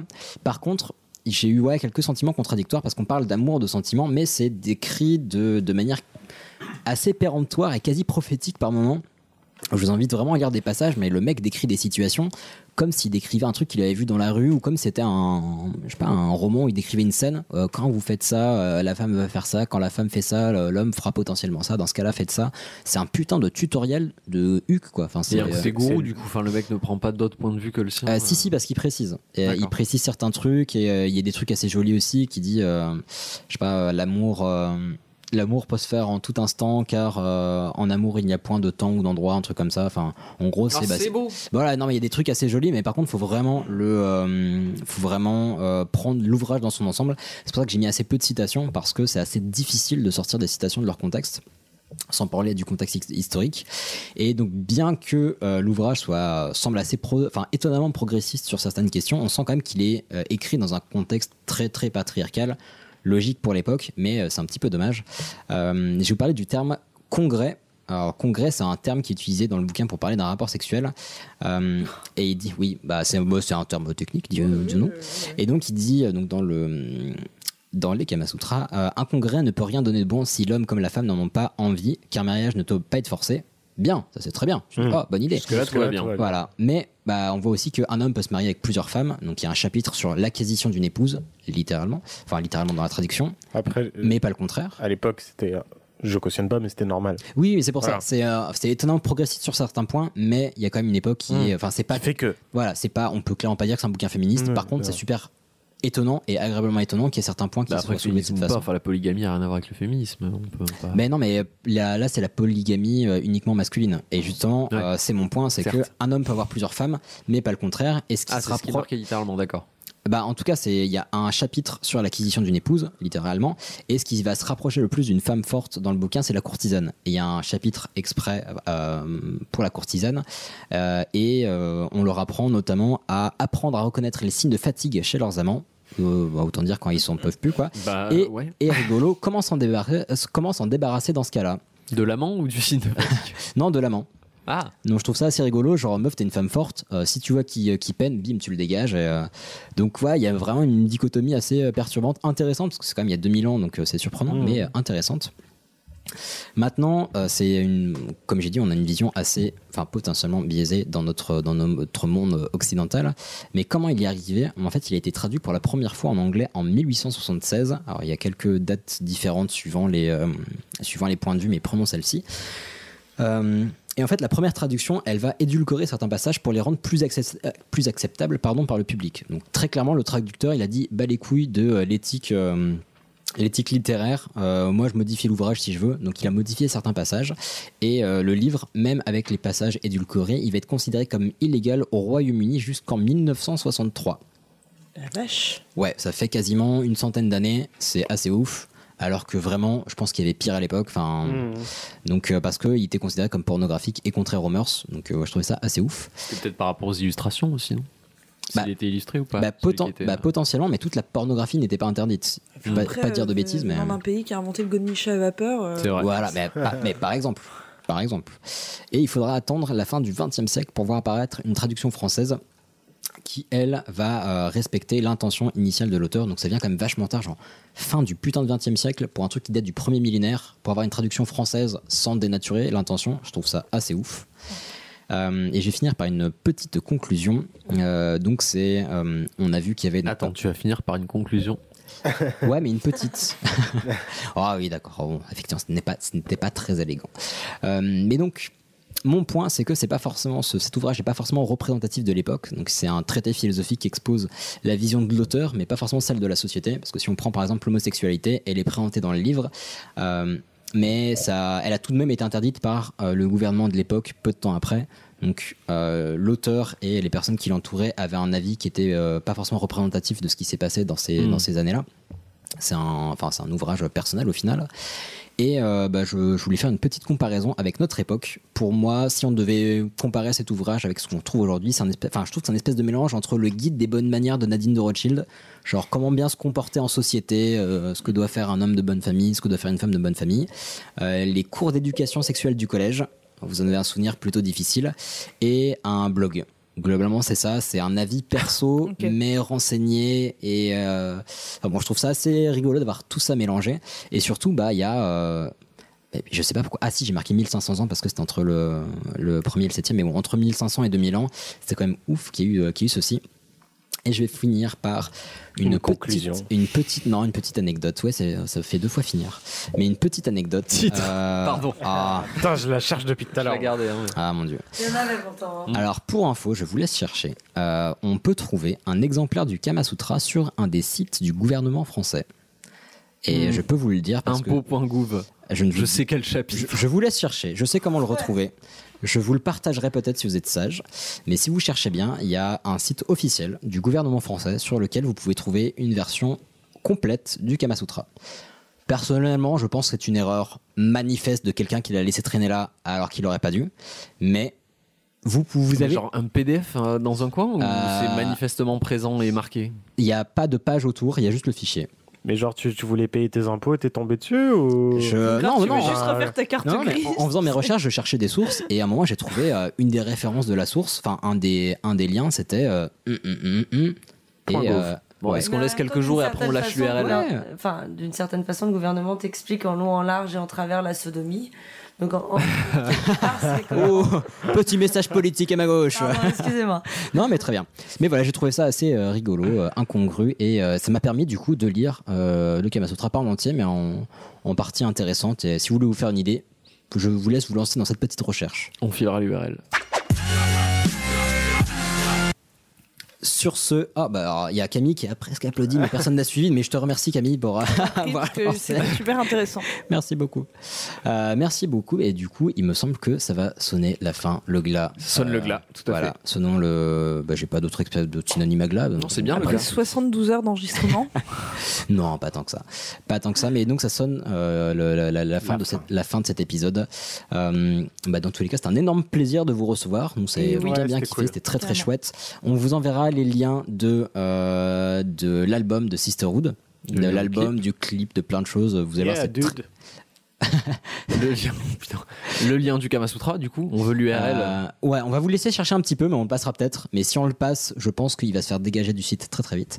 Mais voilà, on vous, on vous le donnera euh, en bonus pour ceux qui auront au moins fait l'effort de chercher. Sinon, pour notre part, on en a parlé depuis déjà quelques épisodes maintenant, mais ça va être le début de la tristesse. Le début de la fin Puisqu'il ne reste de la saison, rassurez-vous. Voilà, puisqu'il ne reste que deux petits épisodes avant la fin de la saison 2. On est un petit peu triste, mais euh, on vous cache pas qu'un petit peu de repos ne serait pas de refus. On va, Oh. on va voir un peu notre famille, on va se reposer et surtout, et surtout, on va préparer la saison 3, puisqu'on ne veut pas vous faire un, un truc de youtubeur où on fait semblant qu'il n'y aura pas de saison 3 et finalement on revient. Si, il y en aura une, on se calme. Euh, on Assez rapidement même. Voilà, et on a même déjà commencé à la préparer. On vous prépare des surprises assez chouettes, plein de choses qu'on n'a pas encore fait ces deux dernières années. Même nous, euh, on n'est pas au courant. Il y a des trucs. c'est vrai en plus. C'est vrai. C'est parce qu'on n'a pas fini de préparer. On- voilà, on Même se- moi, je suis pas au courant. on, on se prépare aussi des petites surprises entre nous, mais non, ça va être très très chouette. Euh, vu qu'il ne reste que deux épisodes et, euh, et un épisode avant Noël, on vous encourage encore à nous envoyer euh, vos petites Vos lettres lettres au Père Noël, On en a reçu des Mmh. tellement Ça mignonnes, arrive, ça arrive. c'est horriblement mignon. Euh, je toujours sais pas ce que tu en faire d'ailleurs. Je sais pas si, bah écoute, ça fait Surtout qu'on enregistre les Il a- il a un plan. Mais voilà, donc envoyez dès que vous pouvez. Euh, nous, ça nous fera vraiment super plaisir. Et puis, euh, et puis bah, dans tous les cas, on se retrouve dans deux semaines. On vous embrasse. On, est, on a reçu encore plein de messages très mignons de gens qui nous envoyaient de leur, Oui. euh, leurs exercices de maths sur la tour Ouais, j'ai adoré. Euh, des photos, des, des messages super gentils. Enfin, nous ça fait toujours autant plaisir. Euh, les étoiles font toujours plaisir, mais en vrai, on va être tout à fait franc. euh, ce qui fait le plus chaud à nos cœurs, c'est les petits messages d'amour. Vos messages, vos messages. Voilà. Et puis euh, on vous prépare une saison 3 qui va défoncer, vous allez voir vraiment ça va ça va pas rigoler. Et puis Ça va pas rigoler, Voilà. pas rigoler. hein. Et puis bah pour notre part, on se retrouve dans deux semaines pour un prochain Ouais. épisode. Allez, on vous embrasse. Bien à vous. Franche-Comté à tous. Prenez soin. Ah putain, tu l'avais pas dit aujourd'hui. Allez, Bisous, ciao. Eh, dis-tu une connerie que je lui dise d'aller se faire enculer